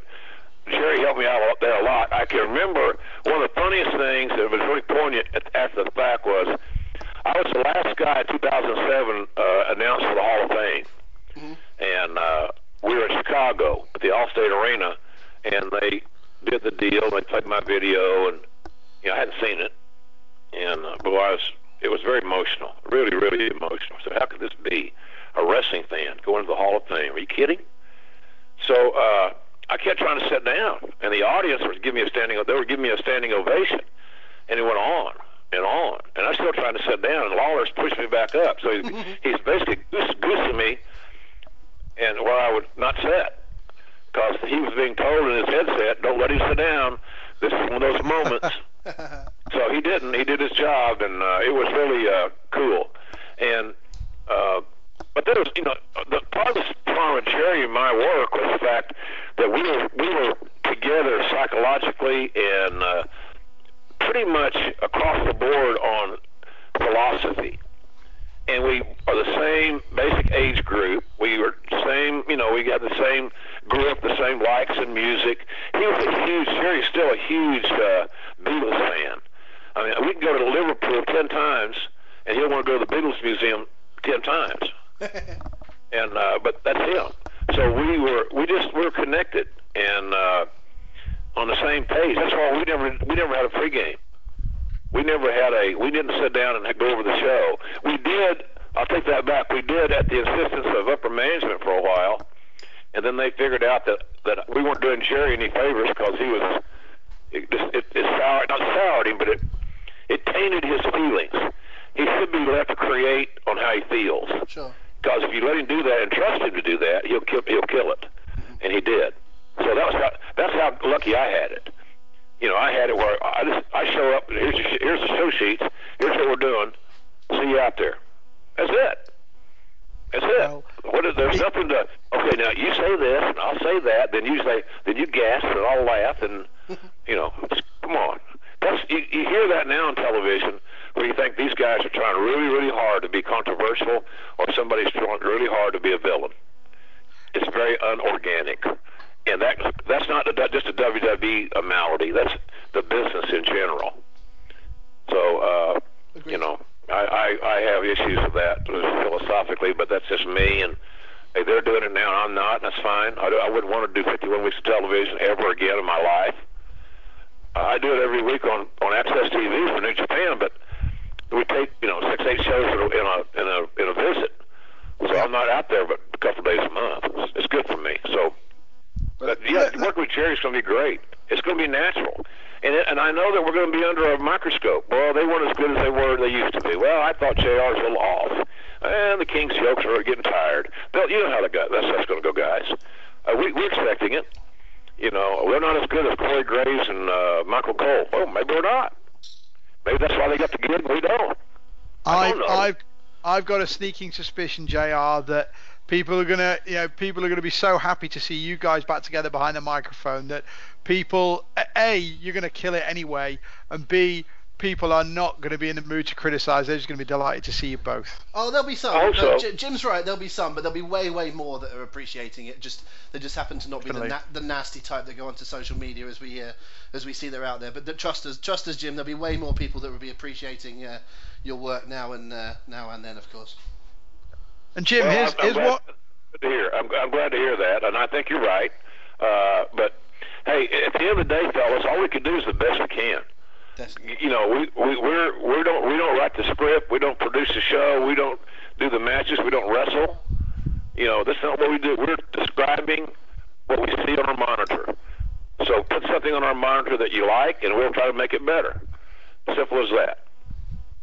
And on the other side of the coin, Jim, as well, uh, we talked about your, some of your favourite moments, but what does, is there a moment on Raw that stands out either since you left the desk or on one of your sabbaticals where you looked at it and went, oh, damn, I wish I'd have called that. I wish I could have been behind the microphone for that. Is there anything that stands out in particular? Yeah, the uh, I wanted to call the uh, I wish I'd called the uh, Mick Foley's first WWF title win. Oh, yeah. You know, I worked very diligently uh, with a certain amount of risk to get Mick hired after he had unsuccessfully tried several times. I believed in him. I still do, by the way. Uh, but I was I had a Bell's palsy attack that sent me to the sideline. I think it was right in the end of '98, early '99, and my mother had passed. We were, in, as a matter of fact, we were in uh, in London and uh, doing a called Capital Carnage or something like that. I can't. It was Oh, one, yep, one, yep. one of those. Yeah, Yeah, it was a UK pay per view. Remember. Yeah. Yeah. So anyway, uh, that's when I got the call. Then that's when I then that then a few hours later is when I had the Bell's palsy attack on the air uh, while doing the show, and then that set me down for about three months. So, uh, but during that time, Mick won the title, and of course that that's all been ballyhooed because you know the WCW folks had Schiavone mention had Tony Schiavone mention about Mick, uh, you know, winning a title and whatever. They'll put butts in seats or something like that. Yep. Uh, but it He just, did. yeah, it, it did. He's right. They did put butts in seats, and it, it also got people to turn the channel. Uh, so, anyhow, I, I uh, because of the journey that we had been on, and me bringing help bring Mick from to help bring Mick from Dallas and world class into Atlanta, uh, and all that was, uh, I think, finally getting him hired in WWE as a one-time around opponent for the Undertaker. Uh, I was, uh, you know, I, I, would have loved to have been able to put the bow around that uh, first title win, but you know, it, you know, those guys did a great job calling it, and uh, execution was wonderful. So, I, I, but I miss being a part of that. You know, it's really strange looking back. Cause what was that? Nearly 20 years ago, 18 years ago now, and it's one of those weird moments. And you know, tell me if this sounds crazy, but when I think about that moment, and I often do, it's your voice I hear on it, and then when you go back and watch it, it still seems odd every single time that it's actually Michael Cole. Like you say, not that he did a bad job. It just feels over like, over the years, it just feels like your voice is is synonymous with that, even though you weren't there. It's it's strange. Yeah, it's um, uh, it is. Well, you know, Michael Michael's not been dealt the best of hands uh, there, and it sounds egocentric for me to even frame it this way. Perhaps I shouldn't but I will because I've already started a sentence, and that is the fact that he's he's uh, you know I was a I, I got very lucky in how the audience had embraced me, Jr. the character, because the thing about it is, you know, and Rob, you can you know this. I am not a. I don't play a role of announcer on television. I'm just myself. That's true. If you see me in catering, you see me in uh, uh, uh, down the hall or shooting the breeze or whatever you're not going to get a different personality, a different guy than you're going to get when the light comes on. So I embellish it. I embellish more. I get a little louder when necessary, but uh, I never played that role. You know, I'm I'm always what I was. So the audience never had to see through me being phony, and I and I was not phony for 40 plus years, and that takes me through several generations, and it allows me to connect with multiple age group fans and audiences, former fans, displaced fans, whatever. So I've been really lucky. But Cole had to follow all that, and then the fact that you know they made we made an issue on television, my mom passing, and the fact that I, got sick again, and my my face was strong evidence that there was a problem. You know, obviously paralysis. So uh, you know, I, I uh, he had to follow that, and it was a lot of it was a tough hand. Mm-hmm. You couldn't write it. It's not television fodder. It's just real life fodder that actually happened to me, and people could relate to it. People could relate to losing their a parent. They could relate to having an illness that they couldn't control. They could relate the fact that there's no cure or no there's no cause or cure for this damn Bell's palsy. So you just uh, work through it, and but during that run, people they they embraced Jr. and, and Jr. embraced them back, and but and then Michael Cole comes in, and you know Jr. gets drafted to SmackDown in 2008, and Cole goes to Raw. Well, we all knew that was a sign of things to come. Raw is the number one show, which is that's why I've had watched my run on Raw was the dream thing of dream job of dream job. So there'll be no wrestling announcer, perhaps ever, or announcing team uh, that will have a more significant run at, at their in their position than Jerry and I and Paul Heyman that one year for sure uh, had with our with the Attitude Era. Mm-hmm. The biggest proliferation of television ratings, ticket sales, merchandise sales, et cetera, et cetera, in the history of the wrestling business. And we were the voices that were telling that narrative. So uh, I don't know that anybody's going to have that opportunity because the marketplace is so fragmented now. There's so many people that that uh, you know provide content that you know you don't. The audience is fragmented. That's my, trying to, my point I'm trying to make. So uh, it, it may not be replicatable, quite frankly. So for me, it was a dream job. It's like I, I did Lawler's podcast I mentioned, and and uh, he said people ask him all the time, "When are you going to quit wrestling?" Now, Jerry, I think is 67 or 8. And he said, I'm going to quit wrestling when people quit paying me to do it. Good answer.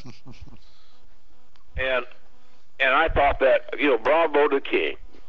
Good for him. Why should he quit doing it? He's not hurt. He still can go out and have a. He tells a great psychologically uh, uh, sound match. Good storytelling. Yep.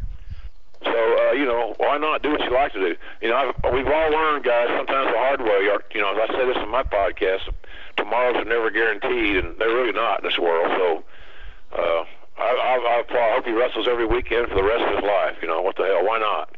He's having a time of his life doing it. He's good at it. Makes him feel good about himself. And what is it about you, Mr. Keyboard Warrior, that you don't like? You, Lawler's too old to wrestle. You know, come on, is that silly? That's, that shows your ignorance. So you, gotta, you need to be quiet. If you don't want to watch him, you don't have to pay to watch him, do you? It's, entirely your decision whether you want to do so. And as you say, if people are want to, wanting to do that, whether it's for a nostalgia hit or whether it's because you're a fan of his or whatever, I'm totally with you there. I think that's a, a very, very fair point indeed. Um, what I want to just touch on one particular um, uh, call uh, that you did, which I think is a very significant one in wrestling history, and I think it's one of those ones where it, it just added the gloss on a, on a wonderful moment. I think without a word being said, it would have been a great moment, but with your input on top of it, it made it that extra bit. I remember when we were we were doing the tour together, and you would often talk about the the wrestlers providing the music and you adding the lyrics on the top just to augment it. And the, the moment I'm talking about is, is Tyson and Austin. You know, that famous um, incident in the ring, Mhm. the, the face off, the push, the pull apart. If there had not been a speck of commentary for the last 20 minutes on that show, it would still be a great moment and it would be remembered for all time.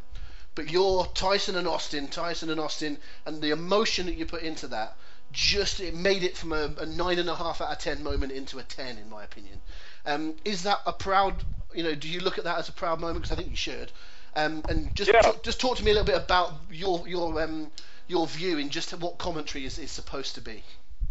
I didn't know, uh, you know, the best work that Jerry and I did, or Paul Heyman and I did, uh, was the work that we were not completely clued in as to what was going to, to happen. And I, there'll be some that will hear this and say, they'll roll their eyes, oh, come on, JR. That's, I mean, it's, way, it's better. I'm better at being surprised than I am trying to be, get preconditioned. Now, on this move here, you got to act surprised you know, God, stop it. you know, I'm not eight. I do this for a living. I understand what my goal is to be. So on the Austin Tyson thing, I did not know what they were going to do. I knew what they were going to do, do was going to be quick and physical, and and uh, then a, then a chaos, right? So the issue you're right about laying out. I could have very easily laid out, and then what you do is that you know that that that clip is going to make all the uh, you know all the all the news shows, all the sports shows, you know TMZ, all those kind of things. It's going to get great television play. Well, Iron Mike is back, you know, blah blah blah.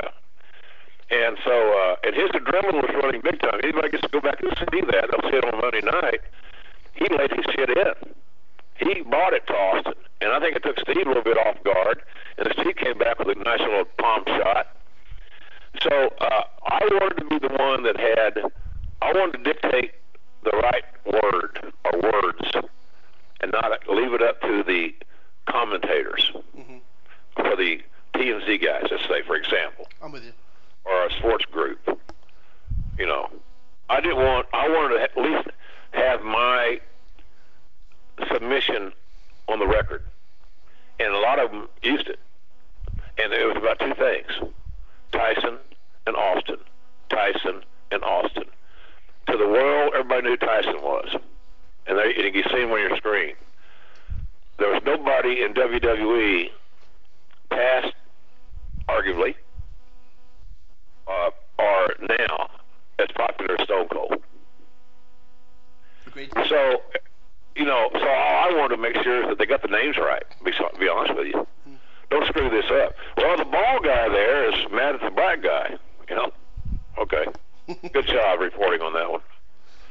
So that's kind of where I am, man. I uh, I just want to make sure that they got the names right, and then if I could use if I could do that for them and add a little little something something, then maybe it maybe it uh, helps the piece.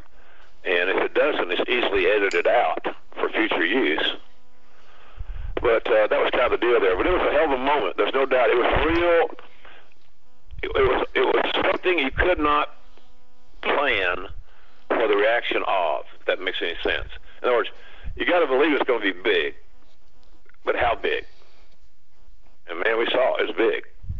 It sure, it certainly was, and it was a moment that you can trace. I think you can trace a lot of the, the change in direction from not just WWF at the time, but in, in terms of the war and all sorts of things, all back to, to that one night. It was a uh, it was a huge moment, and, and perhaps uh, What it did, what what it did was exactly, and that's you're astute on that. But what what it also did is set Vince up to morph into Mr. McMahon mhm.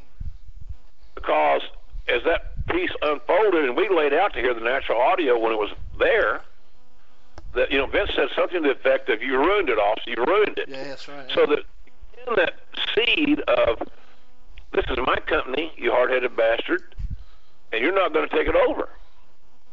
And there is a set of rules, and you are going to abide by them, or I'll make your life a living hell. That's essentially where it went. And then how big that got, you know, the the '97 deal and uh, or the uh, 97 deal was a pre-run to that. But you know what I mean? The the I- Vince getting Mr. McMahon becoming more of a villain and having a personal keyword, a personal issue with Austin. That really, that Tyson thing just helped enhance that. It like you know, it, was- it, it was water on a on a on a very uh, unique plant that you might not get to see grow again. That's true. So I thought it was worked out really well. and it's you know 20 years on and we're still we're still seeing that sort of antagonist authority figure against the you know a rebellious an- anti-hero people are still trying to tell the same story and i'm not saying it's wrong to do so but you'll but you'll never quite get that that white hot heat that you got back in 98 and onwards will you No, no, you'd be better off if you can if you can navigate it, taking a different turn in the road, and try not to follow the defiant baby face and the. I mean, there's got to be some differentiation. There's got to be some exclusivity. There's got to be some uniqueness. If you are going to do the establishment, e- the establishment, and why is the establishment always evil? yeah I don't understand. Uh, I, I, it, at the end of the day, it's like, can't we make a villain evil and make the company a victim of his lawyer or his contract or him, uh, him, uh, you know, tiptoeing around the rules or something? I don't because it's, it's been the same now since mid '90s. And before that, the promoters went out of their way to make themselves look, you know, like local heroes with you know charities and this, that, and the other, almost to a fault. So, uh, well, I, I don't, you know, I don't know. I, I uh, all that stuff is so, so subjective, guys. Golly, there's a lot of right ways to do something in wrestling. There, there really is. We could be a, a very, very, very long time on that, and I don't want you to uh, to be late for Monday. Goodness me. Um, before before we wrap up, um, I just want to say that um, you know lots of people there's a there's a bit of an out of sight, out of mind in some people's uh, in some people's views, and because you're not there for three hours on Monday. They'll be saying, "Well, what, JR's not doing anything these days," and it's like you're probably as busy as ever, aren't you? In terms of you've mentioned your New Japan gig, you've got your podcast, um, you do your shows, you know, you you'll be at, you'll be at WrestleMania. There's, there's you're still keeping yourself plenty involved, aren't you? There's no letting up from JR. No, I don't. I don't see any reason to slow down. Uh, I I can work smarter. I will admit that. Uh, but but my my WWE uh, commitments, uh, AXS TV commitments. Uh, you know, I've done 253 podcasts. Haven't missed a week. Uh, new show every week. All that good stuff. So. Uh, I'm, you know, I don't, and I enjoy that. I enjoy having a place to go express myself on a weekly basis. The book has got a life of its own. It's getting ready to go to its fourth printing. As I said, we, we are going to come to the UK in the spring. You know, I want to go to the UK. I want to go to Ireland. I want to go to Scotland. I want I want to go to places that I have to rush and to make a deadline or make a plane. You know, uh, I want to be able to. I want to be able to get out and see the fans, whether it's a big uh, signing or not. I want to be able to, to thank people for buying the book and for supporting my work. Mhm. And you know, I, I like I said, I've never had any bad moments there, so I'm, I'm staying busy as heck because it's a good defense mechanism, fellas, against grieving. It, it helps you. It helps you counteract it a little bit. I'm not over, it, but I, I staying busy is good for me, and it, it makes me stronger. And being around people that uh, are that enjoyed my work over the years and still do to some degree, who are, re- are reading Slobberknocker, uh, the story of my journey, which they can identify with to they can identify with some wrestlers, as I said earlier. So, uh, you know, I'm I'm staying busy because I think it's a great self-defense mechanism. To be honest with you, I don't, I don't I'm not as brave as I the front that I put up, but uh, I have had a I have had this life that I've had to deal with obstacles more than once, and this one was a tough, tough deal to deal with. Let me tell you. Yeah, I can. But I'm, I, ever, uh, others do it, and others will, do it. It's on the hat. We're all going to go out the same way. So I'm uh, I'm going to make every day worth you know good and and uh, stay busy as I can. Get ready. You know, Paul O'Brien there in, in uh, Ireland is my brilliant writing partner. He's the brains behind the outfit, and we're gonna we're definitely going to do a sequel to Slobberknocker. We have movie companies interested in uh, auctioning the book for for uh, movies, TV movies. Wow. Superb. A lot of things are discussing it. You know how they, and I, I'm not in that loop. Uh, you know, I'm I'm uh, I'm, I'm endorsing it, and I'm excited about it. We've got some very very strong people that have read the book, that make movies for a living, and have made some of the biggest in Hollywood, and think it has legs. So all you can do is sit back and wait. But so we've had a lot of we got a lot of good things still to come, and uh, so I'm, I'm enjoying all that a lot, guys. And this and Monday's Monday's not going to a family reunion. Yeah. Maybe a dysfunctional family reunion, but a family reunion nonetheless. And a lot of our friends are going to be, uh, you know, congregating. And you know, when you get to the when you're when you're on the back nine of life, uh, the thing you realize, if you're willing to admit it, is that you know there's no guarantee that this group of people that you're going to see Monday night on your television are going to be alive to do this again intact. Probably won't, unfortunately. So uh, I'm going to take advantage of it, man. I'm going to I'm, I'm going to be ready to roll. I'm going to be up, hit the hit the ground running on Sunday morning early, and fly to New York City, and uh, run into some of my buddies, and catch up everybody. Look at pictures. So that's the funny thing about all those old guys now. I figured out how to take pictures on our on our uh, on our phone. so we all have this uh, collection of pictures uh, that we can, you know, that we look we can, we share. Oh, here's my granddaughter when she was three. Now look at this one. She was three and a half in this picture. You know, it's like, geez, oh, uh, you know, stuff That like sounds familiar. And then there's guys like Lawler that is reluctant to let you you look know at this. I would want most of all. so anyway, no, it'll be, it'll be fun. Seriously, it'll be fun, and and uh, I just hope folks tune in and and maybe we bring back some memories. Maybe what, what you hear uh, resonates in a positive way, and we hope you have some fun on watching a TV show one night. So if we can get that done, then I think I think we win. I, I love how you refer know- to that as the the reunion because um, the last time you and I were together in person was at the uh, the London Wrestling Convention uh, two or three years ago, um, put on by PSI Events, and I remember people saying to me, "You must be looking forward to that weekend, you know, seeing all the people doing the signing and the shows and stuff." And I remember saying, "Yeah, that's fine, but I'm looking forward to the bar on the Friday. I'm looking forward to seeing." All of these guys meet up with people they haven't seen in so long, and I really enjoyed sitting back and just watching this cast of characters that I grew up watching on TV, who hadn't seen each other for months, years, embracing, talking about the old days, and I was just the happiest camper in the world, sitting back, pint of cider, and just listening to you know Tatonka talk to you know Typhoon, who was talking to the Nasty Boys, who was talking to the Mountie, and it was just it was the greatest couple of days. And of course, me and you got to uh, to do the shows again on the on the stage, and that was fun. Bret and Shawn were there. It- that was that was such a uh, such a fun couple of days. So I hope you have a, a similar sort of experience to that on Monday, because that was sure a good time. I uh, I will, and I appreciate that. I'm, I'm glad you you got good memories there. That was a fun event. But like I said, this goes hand in hand with what I've saying about going coming to the UK. I I uh, I've never had a bad experience. You know, I I uh, I just I haven't. And and the thing about it is that the older we get, the more aware of your surroundings we are. We we we are more aware.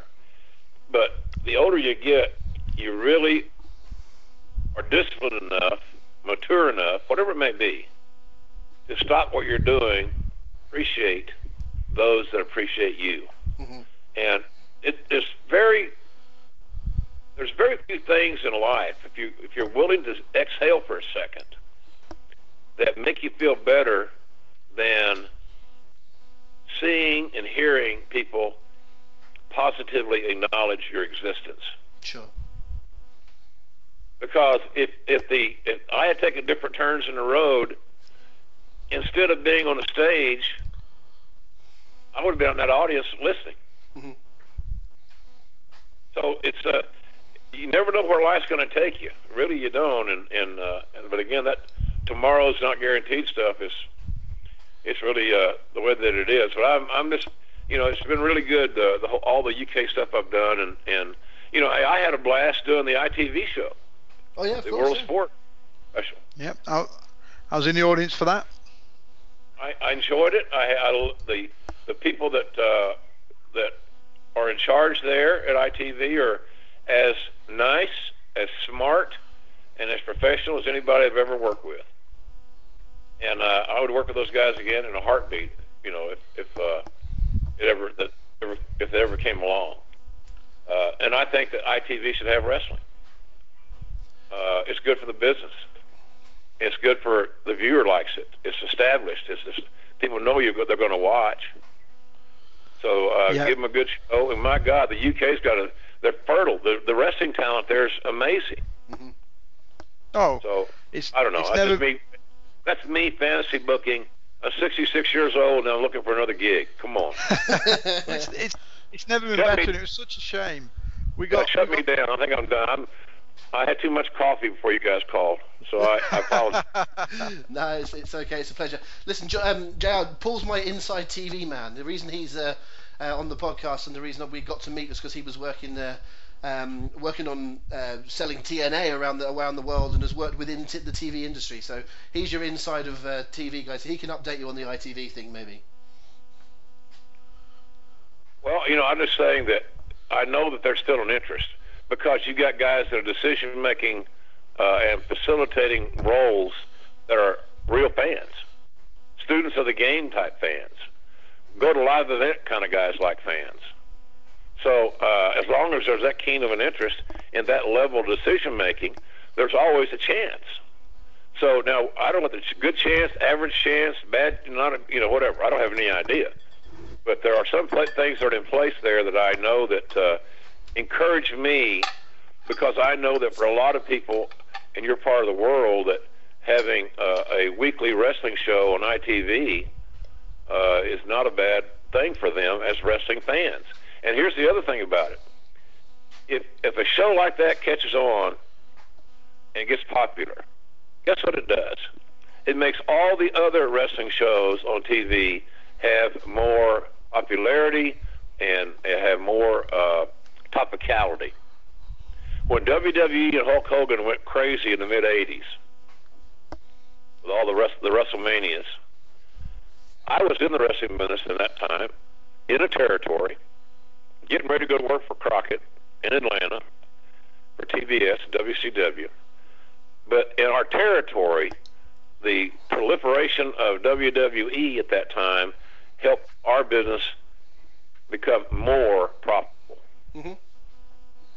So my point is, so here's how I look at it. As a fan, and strictly just speaking as an individual, uh, as a fan of the of the genre of pro wrestling, I'm just saying that uh, a show on ITV, if well done, now if it, if it you know if it's bad, just, you're not going to do yourself any favors. But if it was well done, it's going to help all the other wrestling on television because then all of a sudden wrestling will become more cool, more relevant, more popular, and that's what we all look for. So, and that helps guys like us, your your, your podcast, my podcast, whatever we're doing, right? So, uh, you know, and and and so that, that's more people can jump on social media using wrestling as a conduit. And that means that we know how we can better find our audience. We're trying to sell a product. That's a win. That's a win for marketers. It's, it's not just a win for the fans who like to watch headlocks or hammerlocks. It's a it's a win for people that are marketing any phase, any aspect, any, any part of, of wrestling. So I don't know. I uh, have, I may have this Pollyanna type view of it, but I just believe that you know I, I plug a lot of things on my podcast, and you know, and I plug other guys' podcasts and stuff like that because I believe that if we can get more people to listen to wrestling podcasts, they might listen to yours. They might listen to mine.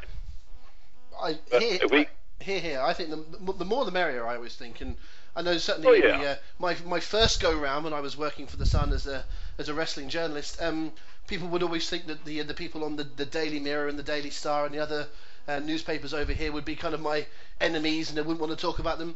They were some of my best friends. They remain some of my best friends. Most of the best friends I've ever met in my life have come from the people that allegedly were my rivals in wrestling. And it's like, just because we were on different sides doesn't mean we didn't get on. And um, and we would, I would regularly say, go and read his stuff, and they would say, go and read mine, because there's no exclusivity here. I, am always interested when people say, "No, I don't watch WWE. I, am a, I'm a fan of indie wrestling." it's like the idea that you can't be both, you know. And it's like, listen, they're watching. They might say that they're not a WWE fan, and they'll be watching the Rumble a week on Sunday. Um, who are they kidding? Um, listen, Jim, it's been an absolute um, pleasure talking to you again. It's been uh, it's been way too long. I hope we'll be, we'll be able to do this. Uh, again, uh, reasonably soon. Um, if you do make it over here uh, later on in the year, f- for one, um, certainly give us a, a, heads up and we'll uh, we'll bring yeah, you back on so, so, so, you can uh, tell everyone where you're going to be. And secondly, we'll make sure we come along and see you because uh, I'm not going to let you come over to the UK uh, without coming and having a, uh, maybe a gluten-free Chinese with you or something like that. Yeah, there you go. Now you're talking my language. and if uh, I just want to point out, for all the talk of your uh, your honeymoon suite on your first ever Raw, I'm sure that hotel wasn't as bad as the uh, the Jurys Inn Manchester, sir. What do you say? Uh, uh, there were a lot of the guests there were happy because it was Hooker Haven. I mean, the ladies of the evening were prominent and working, and uh, it was scary to some degree. But I can tell you this: my room was so small. I sat on the end of my bed, the end of my bed, and to change channels on my television. My desk on my TV didn't have room for a chair. There was a desk, folks, no chair. Why do you need a desk if you can't sit at it? There was no room between the end of the bed and my desk that was built into the wall. It was insanity. I thought it was. I thought it was like a. Uh, it was, it was a uh, like punked or something on on MTV. I was this is going to be good. JR's really going to be pissed on this one. When he sees his room, his reaction will be priceless. yeah, no, I, had been there. It's priceless, all right. I went back downstairs. I, I wanted. I said, Really? Is this your idea of a joke? Oh, I was I, I, was there at the time. I'm, I'm not going to swear on this podcast, but I remember I, I seem to remember your your statement was it had a, uh, a, a bed was like a bag of effing marbles. I think is what you said at the time, and it was uh, that was uh, that was a fun deal. It was uh, it was it was a fun week, and uh, it'd be. Uh, hey, that was a that was a challenging week. It was travel wise. It was. We we packed a little bit too much in, I think, didn't we, on the uh, on the minibus too there. It was, uh, yeah.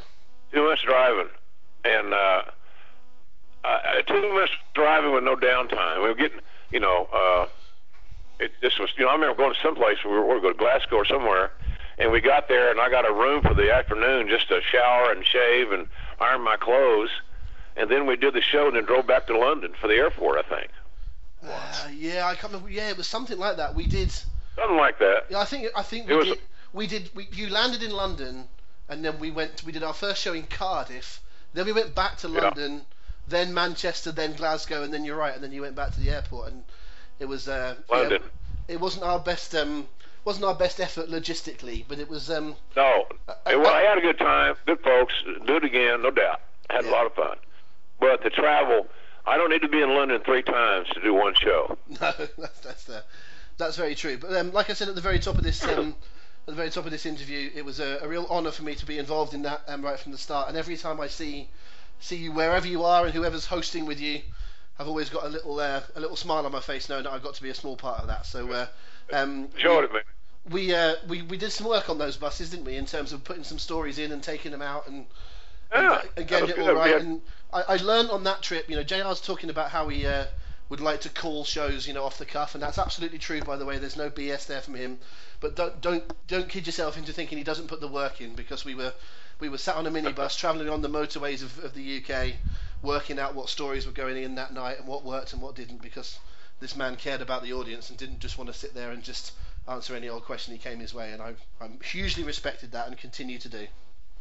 Thank you very much. I enjoy it. So it's an honor to, uh, it's an honor for people to, to give a damn, and glad you're there. Much less buy a ticket to come participate in the Q and A and the storytelling and all that. It's just a it's really uh, heartwarming for me, and and I I can't thank everybody enough. So I'll keep you guys apprised of the, of the next move and uh, enjoy Raw on Monday night, and you know better and better days ahead, guys. Better days are ahead.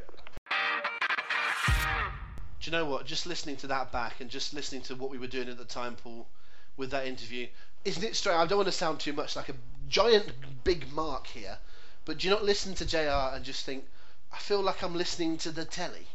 It's a bit of a sort of strange phenomenon. I, I've actually I've met the guy a lot of times and spoken to him on the phone a lot of times, but even still, you're going, that's JR off the telly. I wish I'd uh, get myself out of that mindset. Actually, no, I'm happy to not get myself out of that mindset. I was going to say I like being a fa- I like being a fan, and I like having those great moments. It genuinely makes me smile. Yeah, you know, more than anyone, JR is the soundtrack to WWE in my lifetime, and that will never change. You know, the most impressionable years of my life watching wrestling was soundtracked by JR and the King, um, and I, that was the first time I've ever spoken to him. And I just, you know, what what a great guy. You know, brilliant storyteller, very gracious with his time. Um, clearly, he's had sort of a rough year, but he's, you know, all the respect in the world for seeing the positives and, and working his way through his his tough times. And you know, he's a bit of an inspiration to us all. Really, I wish I could be that strong in the same situation. Yeah, smashing guy. The, the, the two things I really took out of that particular interview, which I want to back up. Um, one, um, we didn't really talk about it enough, but I, I do think Michael Cole is excellent. I think if J- Jim Ross had never existed, I think people would be talking about just how great Michael Cole is. Um, not necessarily as the greatest of all time, but up there. Uh, Michael Cole is excellent. He's, he's given a, some bad stuff to work with sometimes, and that whole heel turn, get him to wrestle stuff was uh, was abominable. But generally speaking, um, I think Cole is very good when he needs to be. That's one point. The second point is JR brought up the fact that what you see on screen is is pretty much what you get in real life, and I can back that up. In fact, I would say that if anything, the people the thing that people don't know about JR is what a great sense of humour he has. He's a very funny, cutting, witty guy, and that didn't necessarily always come across on TV because he had to play the straight man. Um, but those of you that listen to his podcast and where he sometimes veers off onto little flights of fancy that you're you're a bit surprised at. Um, that's more the real JR, I suppose. JR is, is a very fun guy, uh, very opinionated, but very knowledgeable, and just a dream to speak to him. If you enjoyed that hour, um, then I suspect you're going to absolutely love the hell out of his book. Like I said, I haven't uh, read it as yet, but Paul is a long way through it. Um, a, Paul, would you recommend it? I know the answer to that question, but just do it for the uh, for the sake. Uh, but secondly, um, we ought to give some some proper pluggage as to where people can get the book from. Yeah, absolutely. No, it's it's a fantastic book. It's it's very different um, to sort of to the Jericho books or the Foley books. I'd I'd liken it much more to Bret Hart. Um, in that it's more of a document of a, of a man's journey through wrestling. Um, it's it, you know there's a lot of nuts and bolts in there and a lot of business talking. Obviously, Jr. spent a lot of his time, as much of his time really, as an executive as he has an on-air talent. So there's some real interesting insights into how the business works and some of these roles that we, we don't appreciate that uh, but are absolutely necessary to make these companies run right. Um, so yeah, I would recommend to anyone who's a wrestling fan, anyone who's familiar with JR and his work. Um, just to give you the full title, the book is Slobberknocker: My Life in Wrestling. Um, by Jim Ross, obviously, um, co-authored by a chap called Paul O'Brien, who Jim mentioned. Um, and you can buy, if you're in the UK, you can buy the book, obviously and simply, from Amazon.co.uk, uh, and that's on hardback or Kindle. Excellent stuff. So the recommendation here. Um, the fact that you compare it to Bret's book, um, again, um, back in my first stint around with the Sun, I was actually approached to sort of work on Bret's book a little bit on a, on a certain level, not on the actual writing of it, but um, when the book was brought over from North America to Britain, I was um, I don't know how I would put, put myself as a consultant, I guess, from the from the book company that wanted some information on you know, on exactly how to go about things within wrestling, how to promote it, even down to little things at the, the front cover. I got sent. I should put this up on social media one day. Um, but I got sent a, a mock-up cover of what the uh, it was going to look like uh, on its UK release, and the most prominent colours on the mock-up were, were red and yellow. And I had to go back and go. Um, Hulk Hogan is red and yellow. Bret Hart is not. it's, like, it's incredible, isn't it? Absolutely incredible. More, it's much more pink, black, and white. Can but, you uh, can you imagine if you'd have not done that and Bret would have seen that book on the shelves? Can you imagine the, the fit of rage he would have thrown? I know. I know. anyway, that, I, I suspect they would have got there in the end. I'm but, sure. Um, but I did my little bit that I could to uh, to help them, and some of that ended up being facilitating interviews as, uh, as time went on to. Uh, uh, to shield the book really, and I remember speaking to Bret around the time. It was the first time I'd met Bret, um, and we did an interview. And um, I recall him saying that he really loved Mick Foley's book. He read Mick Foley's book, maybe books plural at the time, um, but he'd read Mick Foley's and loved it. But he read it and said, "That's not my story," and that's where you got the Bret one from because Bret read someone else's book and said it's great, but that's not me. Yep. So he did his own side of the tale. There's been numerous, you know, churned out, ghost-written books over the piece, but um, the ones that have tended to be best are the ones that have really come from the heart. Um, and I know that, for example, um, Chris Jericho's books um, are not 100% Chris Jericho, but they're as near as. They've just got someone just tweaking it and making it um, something else. Whereas other wrestlers have literally had someone else write it for them and they've checked it and gone, yeah, fine. But um, Bret wrote his own, Mick wrote his own, Edge wrote his own, um, and Jericho, as near as damn it, wrote his own. And from everything I know from JR, Paul O'Brien is someone that's working with JR, but it's very much in JR's voice, and, he, and JR is all over it. It's a, Definitely. It is not a, it is not a project that someone else is doing that Jim is kind of letting go. I, I know Jim, and you heard me talk about that in the in the podcast. Um, this is a man that works diligently on his craft cares. This is the whole point, everyone. Don't think anyone has ever got to the top of the wrestling business that doesn't care.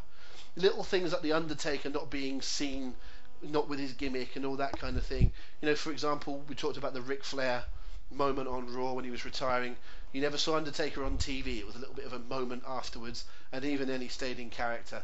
That's why Undertaker's the best ever, or one of the best ever, because he's got that attention to detail, and JR is right up with them. So, like I said on the interview, he might not have known what was coming, but he would have been so prepared for whatever eventuality because Oh. he knew his craft and knew his stuff. And you have to tip your black resistol hat to that, as far as I'm concerned. Um, Um, on, yeah, no, I was just going to say I'm looking forward to seeing. You know, he mentioned that interview. I, I detected a slight, um, def, uh, sort of defense, I would say, maybe a slight resistance. I think maybe he's expecting these keyboard warriors, as he called them, to come out and attack the work that he and the King do. He's probably, you know, seen some criticism over the years online, and I just can't help thinking. I didn't want to go into it too much from interviewing. I just think people are going to be so delighted to see this wave of nostalgia led by those two for for the Manhattan Center portion of this card. That, yeah, you're right. There'll be dissenting voices, but it's just going to be great to see Jr. and the King back where they belong. Um, two quick stories, one of which I'm sure I've told on the podcast before, so I'll start with that one. I remember reading after Shawn Michaels versus Undertaker, WrestleMania 25, someone's online view was that um, I couldn't give, possibly give it five stars because Undertaker missed the dive to the outside. And it's like, first of all, like anyone gives a damn about your five stars, mate. And this wasn't. I'm not saying this was Dave Meltzer or anyone important. I'm saying this was just a random on the internet um, th- that seemed to think that people cared about his star rating. Um, first of all, if that's how you feel, fine. No one really cares. Secondly, if you can't understand the reality, you know, the real emotion that went into that match, and think it's all about a spot, you don't understand the wrestling business. And it, and I just thought you need to lighten up. And there are people that are you know uh, that are out there. Um, and I have a great story from my other world, which is, is is working in professional football. Is that my team Plymouth Argyle got promoted in 2004 they beat Queen's Park Rangers 2 0 to get promoted and to win the title on the same day. I should have told this story to Ash Rose last week, he's a QPR fan. Um, but the, the win put us up and gave us the title on the same day. It was the second promotion in three seasons. And on that day, someone started a thread on one of the message boards saying that the pasties weren't good enough and that is what some people are like. And it is that you know, I heard a great expression once that said, if, if that guy could walk on water, you would say he couldn't swim. And it's like it's so true with some people. They will never be satisfied. They'll always want to have a pop at something. So one of the reasons, again, it goes back to the point. Jr. cares, so he will probably look at you know criticism or feedback because he wants to be as good as he can. And naturally, some people are going to go, "Yep, not as good as before. Get rid of him." And he probably isn't as good as before because he's not doing it every week. But none of us would be as good as before. But JR at 50% is still better than everyone else at 100, or near as damn it. Um, and so I think the reason that it, will affect him is because he cares, and also because you know he's, he's a perfectionist. He wants to get things right. And don't forget, JR was one of the first adopters of of the internet, doing like his Ross report on a website and you know, he was really up there early. Him and him and Lance Storm and Matt Hardy are ones that jumped to my mind as really understanding what the internet was about years before a lot of people really cottoned on. Um, you know, I remember reading JR stuff very, very early on. So, you know, he gets it, folks, and that's that's part of it. And uh, if if you don't think that JR's performance on Monday isn't isn't any good, that's your prerogative. But probably don't go onto social media, tag the man in, and slag him off, considering he's been the best around for 40 years. What about that? That's my that's my little uh, two penneth on that. Uh, on that particular subject, but listen. As far as Raw 25 is concerned, I'm really excited for it, Paul. I love these um, these sorts of events. I've got my um, ever so slight criticisms of them longer term, which I don't want to steer too many people in the ways of plugs again, but I'm going to be writing about in a, in a piece on the Sun's website this week. But generally speaking, I do get very, very excited um, about these nostalgia shows. WWE almost exclusively do a good job on them, don't they? They do, and I think what they generally do quite well is that they use them as a as a hook to further interest going forward. So you'll see, you'll see very few of these sort of featured shows that don't have something quite massive on them. Um, you know, the the Nexus one being an example when they did that Raw pick your own match. There was, um, God, my mind's gone blank now. God, that's Um, pretty punk, bad, isn't punk, it? punk, punk, um, turning on the rock. Punk turning. That's exactly what I'm thinking of. Raw 1000. That's the that's the most recent example. I think we are going to see something pretty damn monumental um, go down on Monday. Uh, I think it'll be a great, fun show. There's going to be some brilliant returning legends. There's going to be some less brilliant returning legends. I'm not sure anyone's craving to see the Boogeyman too much. Um, but hey ho. Uh, but I, I think you're going to get a very nice mixture of, of a bit of nostalgia, some old familiar faces, and then something to set us up for WrestleMania season. Because my little theory is this. Excuse me the indulgence a second. Looks very much like we're going for Reigns against uh, Lesnar as the main event again of WrestleMania. Now, as good as those guys are, and obviously we argue quite a lot that Roman Reigns is hugely underappreciated by the masses. Frankly, that's not a main event that's going to grab a certain type of fan. It's going to get the you know the, the mainstream casual fans are going to be just fine seeing Lesnar against Reigns. It'll be a draw to those guys, but there's going to be a big undercurrent of fans and fans that go to our parties, quite frankly, who aren't going to be too thrilled with that. And I think WWE knows that, and I think we are going to see either one of two things. We're going to see either an undercard loaded with matches to drag us in. Let's put it this way, Rob. If I said to you, I know Reigns, Reigns Lesnar does a lot for you, for instance, but if I said, okay, we're going to get Reigns Lesnar as the main event, but I'm also going to give you Styles Nakamura. I'm going to give you um, Finn Balor against um, you know Samoa Joe, for instance, for off the top of my head, and I'm going to give you the uh, the Usos um, against Kevin Owens and Sami Zayn in a ladder match. Um, are you skipping that show? Me, no, absolutely. I mean, I don't like ladder matches, but I take your point. It's um, yeah, gen- generally that's not your point, is it? Your point is that there's other stuff. to Sort of on, stuff, so exactly. Either that, or This is the, this is the this is the old this is the old um, you know WCW argument where you might not have wanted to watch the old boys plodding around in the main event, but you would watch for the, there you go. the cruiserweights and, and whatever. There you So, go. And I think it's like that on steroids. Um, and my pick Can I just say we don't not, not actually. Paul, Oh. that's a, that's a me- metaphor. just just let's be careful. This is, a new era, but we've got to behave ourselves. Yes. So Paul doesn't. Paul means metaphorically. That's a metaphorical steroids. Um, damn it. I'm having to do wellness policy. Damn it. updates. Oh, it's a 30 day suspension already. Um, no, I think my guess for what's going to happen, and I'm prepared to have egg on my face in a week's time when we reconvene, but I think we are going to see the march towards John Cena against The Undertaker start on Raw. Well, there is a suggestion, isn't there? Is, is Undertaker confirmed for Monday? I think he is, isn't he? Uh, yes, he is, yes. It's not. It's not just a rumor. He is confirmed for Monday, and so we have, at this time of year, plenty of times, uh, seen the Undertaker start his WrestleMania thing. I mentioned earlier on the uh, the build to the Triple H one. That was in the middle to end of February, so it's a little bit earlier. Uh, this is a little bit earlier, but generally speaking, this is often Undertaker time. Um, they haven't really followed up the he's retired thing in quite some time, so I we talked about this a little bit on last week's podcast, the last of the old era. Um, how perhaps this is the first tease that it might not be by the end of Monday night. We know it's going to be Cena Undertaker. Um, for a start, like I said before, Cena's in the Rumble. So if we're going to agree some sort of Cena versus Undertaker match for Mania, then why is he entering the Rumble to win a ti- to have a title shot Sure. if he knows he's going to wrestle Taker? So I don't think anyone will firm up a match on Monday, but I think we may well have something, and I'm not wholly convinced that it'll be Cena Undertaker, but I was fairly convinced that was going to happen five, six, seven years ago, and it's still not happened yet. But if it does, I, I fully agree with you. I expect to see something that at the very least heavily teases it. And you know what, mate? Sometimes they understand the online buzz, and even if they're not going to do Undertaker versus Cena, we still could see some tease Definitely. for that match on Monday night, just to keep us all talking. They might know Undertaker's not going to wrestle, they might know Cena's not going to wrestle, they might know that they're going to wrestle other people, but they're not beyond stringing us along for another month. And frankly, if they do and they go somewhere else, I applaud them. I think that's pretty funny.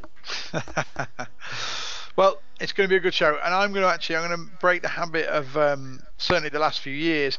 I'm going to stay up and watch this thing live. Yeah, it's my plan. As it was, it was well.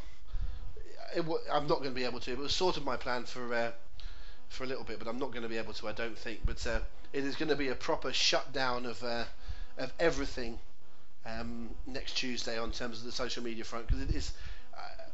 I do think that uh, we again we talked about social media earlier on with, with, with JR, but it's a great thing in some ways. We have the time of our lives talking to you guys on on Facebook and Twitter and, and whatever, and it's really part of our brand and and we enjoy it. And stay tuned because in a, in a short while we're going to give you a, a way that you can use that social media to, to join in for next week's show and maybe even win a couple of tickets to uh, a show of your choice. Um, but uh, before we get on to that, I'm just going to give you a bit of a negative side of social media, and it is that sometimes we're so addicted to it, can't help but check it first thing on a Tuesday morning. And some people just can't help but you know spew out uh, an opinion on something before people have had a chance to watch the show.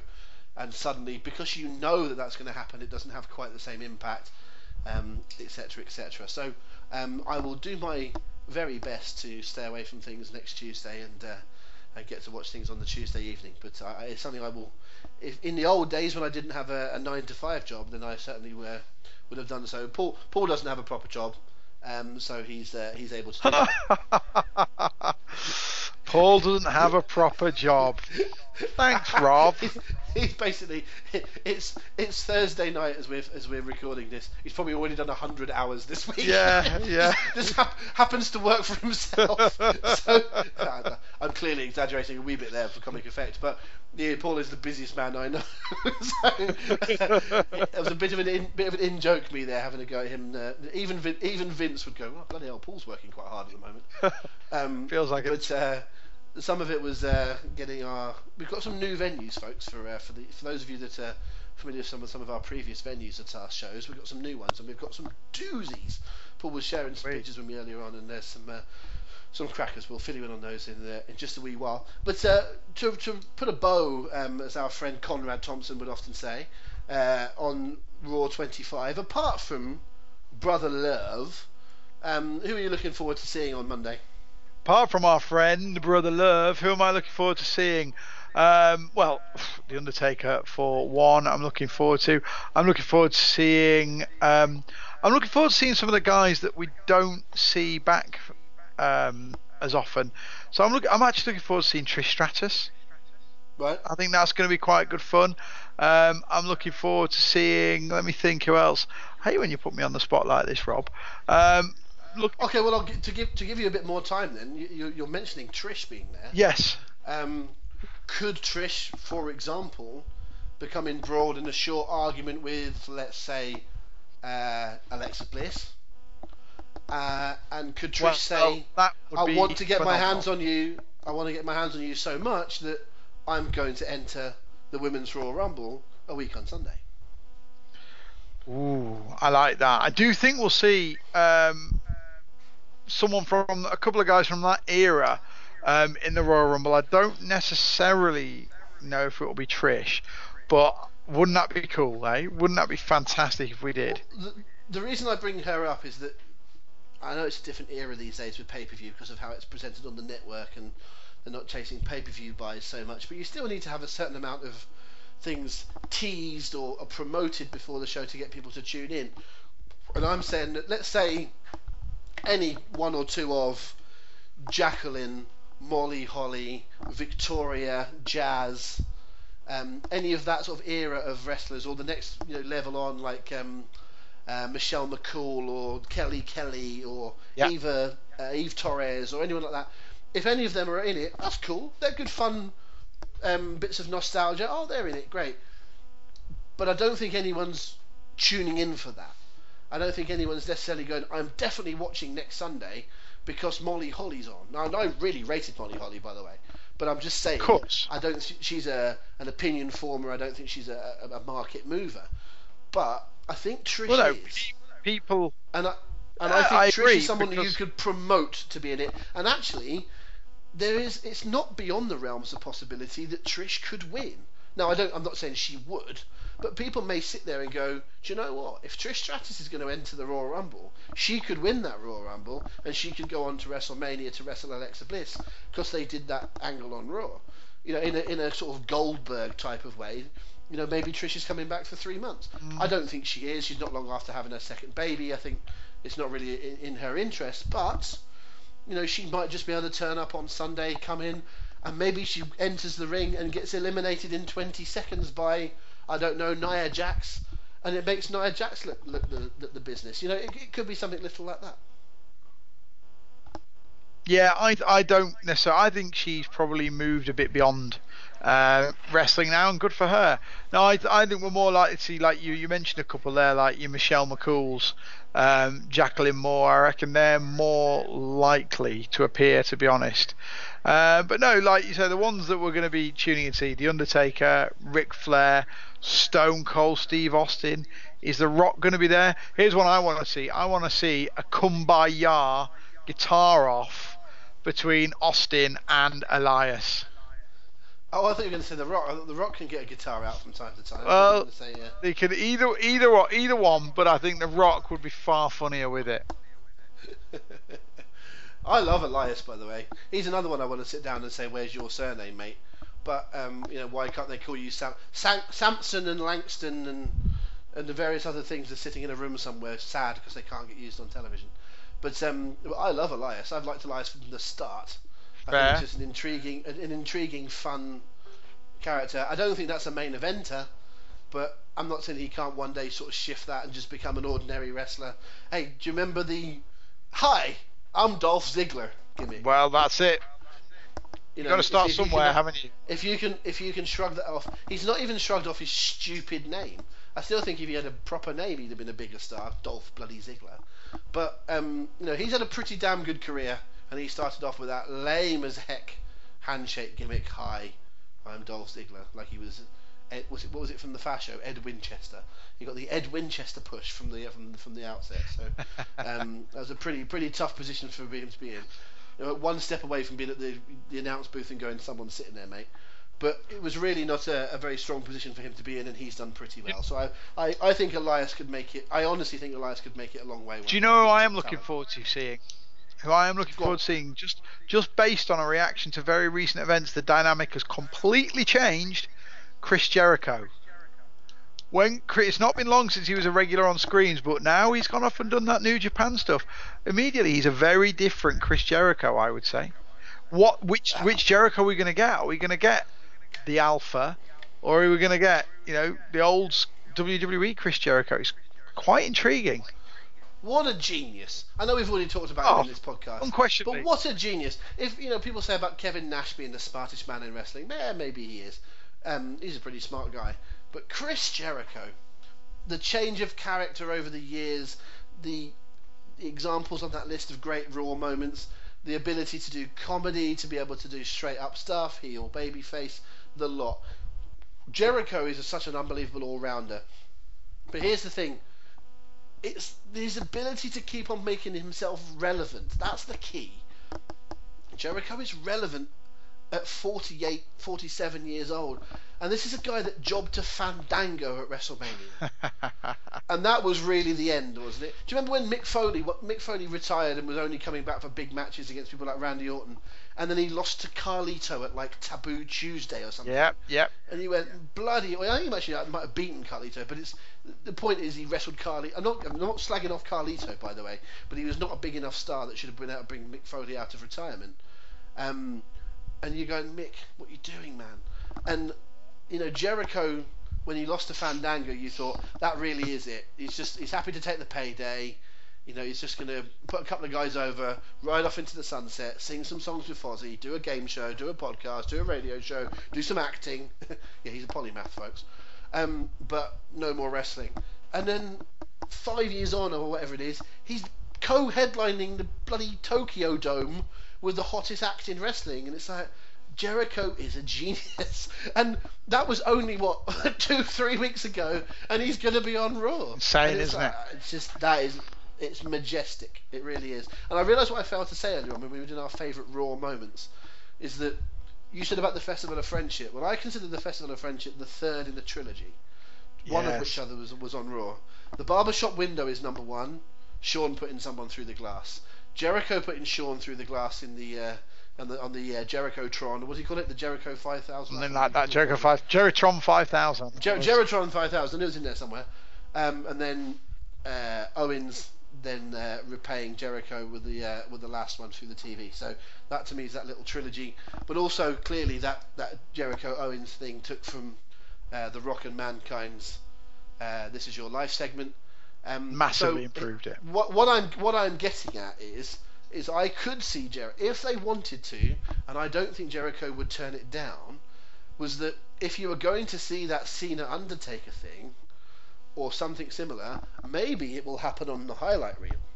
It would not shock me if we get a highlight reel on Monday with the Undertaker or with Brock Lesnar or with Braun Strowman or with someone big and relevant. And you go, you really you're using someone like Jericho who's just had that great match as a as a facilitator in that kind of role, maybe you could because he's that he is that good that he could slip into that role and he could be just enough of an antagonist to to kick something off.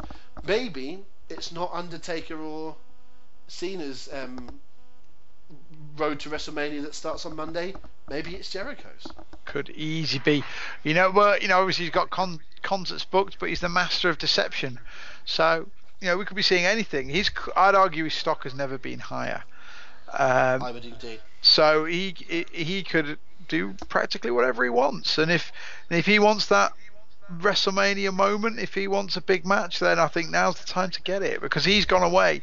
He's gone and proved his value elsewhere. He's going to show that not only can he be successful and well paid elsewhere, but he can be influential, um, and he can he can be a thorn in Vince's side. Um, if New Japan are serious about expanding to the states, Chris Jericho will be a very powerful ally. Yes, indeed. Uh, But um, but Vince loves him to death. So Correct. you know he, he's got a great relationship with Vince. There's no way in the world that um, uh, he would have done anything. If, if I think I genuinely think if Vince had said I don't want you to do New Japan, I don't think he would have done it. I think you're probably Yeah. right. He might not say that, but I honestly think that's the case. And it's like I once um, uh, uh, when we did Ric Flair for for WrestleCast and said you know if because Ric called Shawn apparently when Ric had a match again in TNA, Ric called Shawn and told him he was going to wrestle again. And I said, if Shawn would have said to you, I don't want you to, what would you have done? And Ric said, I wouldn't have wrestled.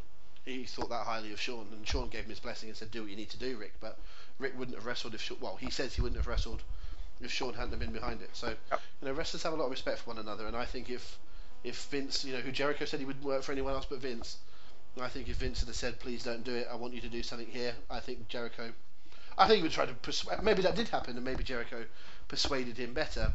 But it wouldn't have surprised me if Jericho had said, "Look, Vince, the bigger I am for New Japan, the bigger I am for you when I come back," and that would be true as far as I'm concerned. Yep.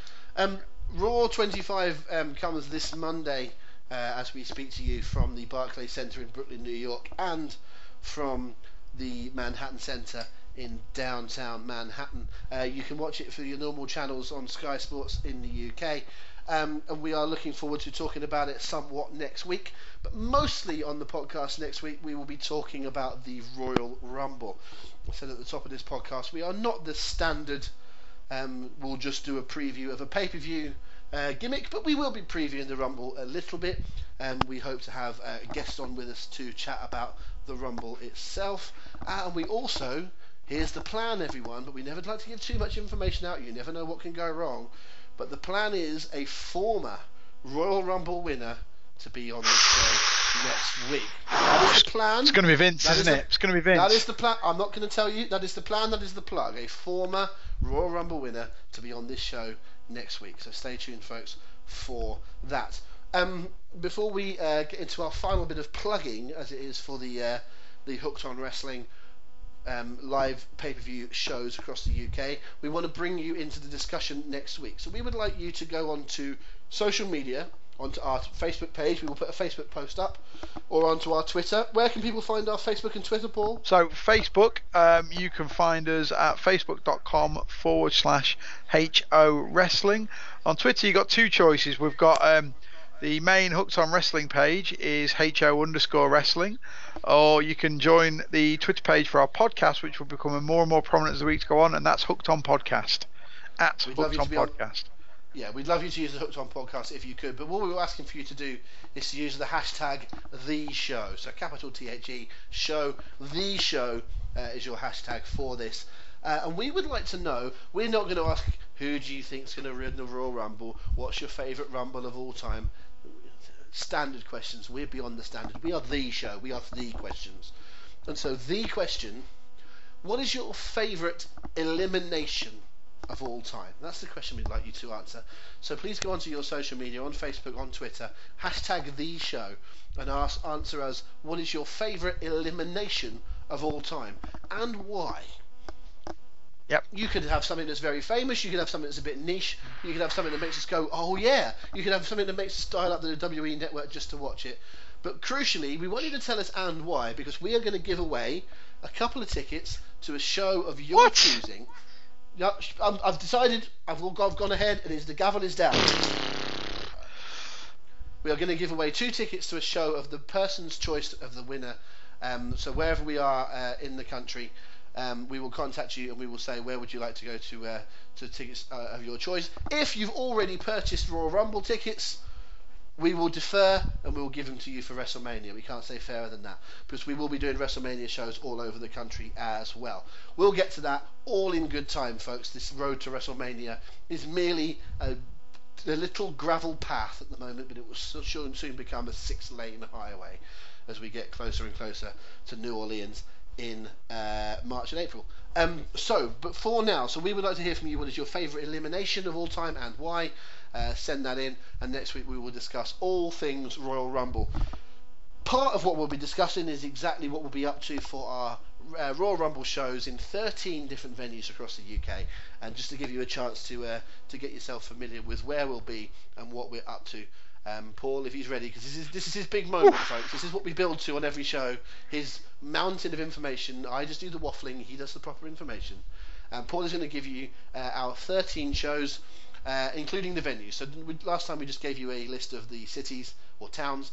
Um, Paul, if you would, if you could do so again, but also tell people where the uh, the venues are and if uh, there's any little bits of information that they need to know. I will do, guys, and I'll tell you who the host is for each party as well. So please Excellent. bear with me. We've got a lot to get through. So we are going to be starting from the bottom. We're going to be in Bournemouth at Sharky's Sports Bar with a host there, Steve Linsky, who's been a member of our team for a long time, long time British referee, amongst other things. We're going to be in Brighton, staying on the south coast. Brighton's going to be at Walkabout there um, in the town centre. The party there is going to be um, hosted by two guys from the uh, Gorilla Position podcast, actually, Ash Rose and Skillet. Um, we had Ash on the podcast last week. Um, he's going to be hosting down there for us. We're in Chelmsford. Um, we are going to be at the Walkabout in Chelmsford, and the party there is going to be hosted by standout British wrestling manager Gilligan Gordon. Going way up north, we're going to be making our debut in Glasgow, also at the Walkabout. Um, and we're going to have local guy uh, Jamie Kennedy, uh, famous from ICW. Kennedy. Kennedy, famous as a manager in ICW and latterly a commentator in What Culture and Defiant Wrestling. Um, he's going to be our host for Glasgow, and that party is going like mad. There's going to be 250 plus people in there, delighted for our first Scottish show. Coming back down south, we're going to be in Reading. Walkabout in Reading is going to be hosted by none other than, in my opinion, the the he's not going to appreciate the uh, the comparison, but really the godfather of British wrestling, Doug Williams. Um, he's going to be our host for Reading once again. Um, we're going to go to Sheffield. Uh, Sheffield, we're going to be hosted by. Um, Quite a, uh, he's worked for us before. It's going to be Saxton Huxley, um, of the WWE Championship Tournament, Muscle Cat, or you might know him as Wrestling Jesus. He's going to be hosting our party at the Walkabout in Sheffield. Um, also in Walkabout, we're going to Derby. Um, and there we've got another standout from the WWE Championship Tournament hosting for us. We've got Joseph Connors. It's going to be a hell of a hell of a party there at Derby Walkabout. Um, in Birmingham, we are going to be going to a new venue. Um, so our old regulars will be uh, having a change of scenery. Anyone joining us for the first time, we're going to be at the Texan Roadhouse Barbecue and Grill. JR would love it there. Um, we're going to be hosted there. We've got a double team, uh, tag team hosting there. Actually, we've got Beauty and the Beast. We've got Dave Mastiff. Um, you'll know him from various British wrestling promotions and maybe ITV World of Sport. And he's going to be. And who's and who's the Beast? um, the, the the other half of the team um, is Joanna Rose, ring announcer for Evolve Pro Wrestling and for Preston City Wrestling. Joanna's going to be joining Dave as Which beauty. one's beauty? Which one's beast? Which one's beauty? Which one's Hey, beast? this is hard enough without you interrupting with your corn dog chants. Um, okay. Go on, go on. oh, and by the way, I've got to point out Birmingham because I'm quite pleased with this. Anyone who goes to Birmingham, free nachos. Yeah, free nachos. That's a selling point in itself. Okay, not As if that didn't have enough selling points. Tell That's clearly our best it. show. Tell me way. about it. It's the place to be. Nottingham. Uh, another new venue for Nottingham. We're going to be at the South Bank Bar, Trent Bridge, um, right by Nottingham Forest Ground. It's a bar I spent a lot of my time in. In the uh, time I spent at, living in Nottingham just after university, I'm very familiar with it. I'm delighted to be taking the event there, hosted by Richard Young. Um, then we are going to Cardiff. Um, arguably our second most prominent host is in Cardiff at the Walkabout there. It's our debut at the Walkabout in Cardiff. Um, and we've got the lovely, wonderful, world famous SoCal Val of Impact Wrestling and Jericho's Rock and Wrestling Cruise and various other ventures, um, Fight TV. SoCal Val is going to be hosting at the Walkabout in Cardiff. Um, Manchester, we've also changed venues. Um, again, bit of a broken record here. We're at the Walkabout there too, in the Print Works, right in the centre. Um, host there, uh, long-time Manchester host. The crowds there love him. It's Danny Hope. Um, then we go to we're going to walk walk away from walkabouts now. We're going to Leeds, uh, and in Leeds we're at a brand new venue. Also, uh, I love this venue. It's, it's the closest one to me geographically. It's called the Live Bar. It's brand new. It's inside the Victoria Gate Casino. It's got a 32 foot video wall that can show What? 32 feet can show two different screens at once. So argue we could potentially have two different things on. Um, not that we would, but yeah, 32 foot video screen on the wall plus 41 other screens dotted around the bar. You will not miss a second as long as you keep your eyes open at the live bar in Leeds. Um, that's going to be hosted by uh, local comedian, local TV star, and big wrestling fan Ben Random. Um, and then finally, we get to London, um, and we're at the Grand in Clapham Junction. Beautiful old theatre. We've been there for just over six months now. They really look after us. It's a great venue.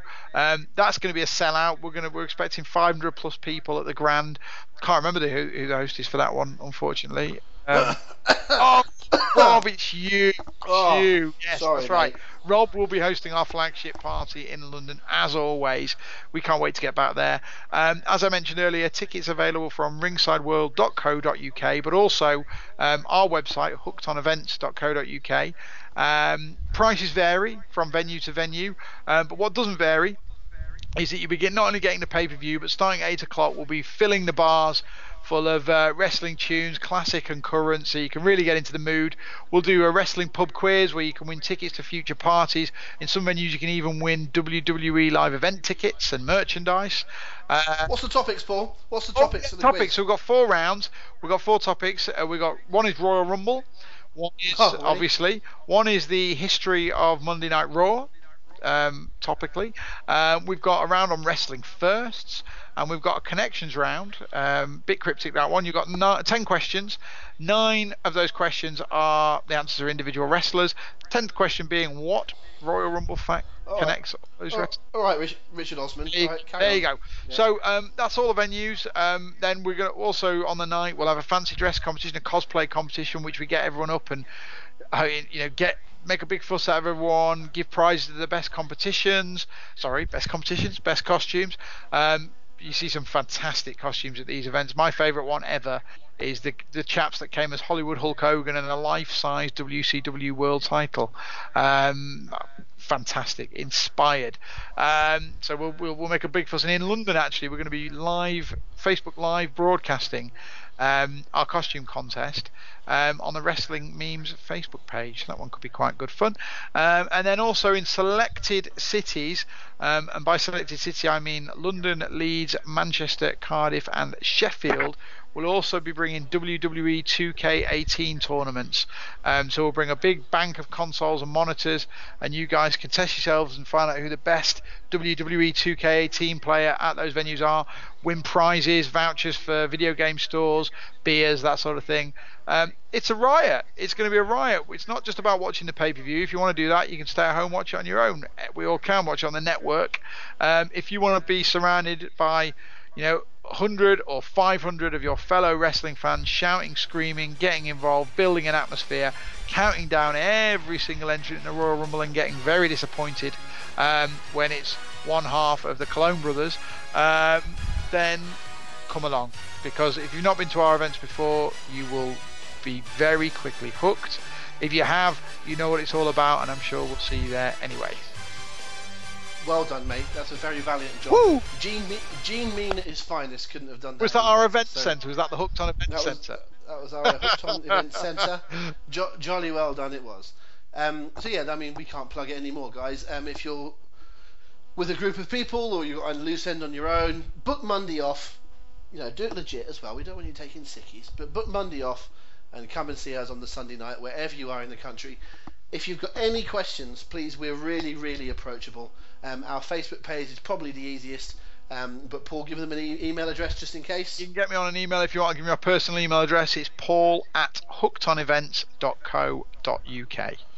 So you can you'll get directly through to Paul. But um, ask us questions on Twitter, Facebook, that kind of thing. We've got an incredible uh, rating in terms of getting back to you really quickly. Um, and we'll make sure that uh, any questions you have, because it's quite intimidating coming along for the first time if you don't get what's on and, and all that kind of stuff. But listen, in terms of pricing, drinks, tables, you know, whatever question you have for us, um, just hit us. And don't, don't, no questions too daft either. We totally understand. Some people will email saying, "I feel really silly asking this, but is fancy dress mandatory?" And it's like, well, that's not a silly question. It's, it isn't. We would encourage it, but it isn't mandatory. Is the answer to that one. But any question, if you think it's daft, don't worry. We'll have heard it before, um, and we'll be able to help you with it. So we are immensely looking forward to the Royal Rumble, both Paul and my favourite event of the year, and we will be breaking it down uh, in great depth on the show next week.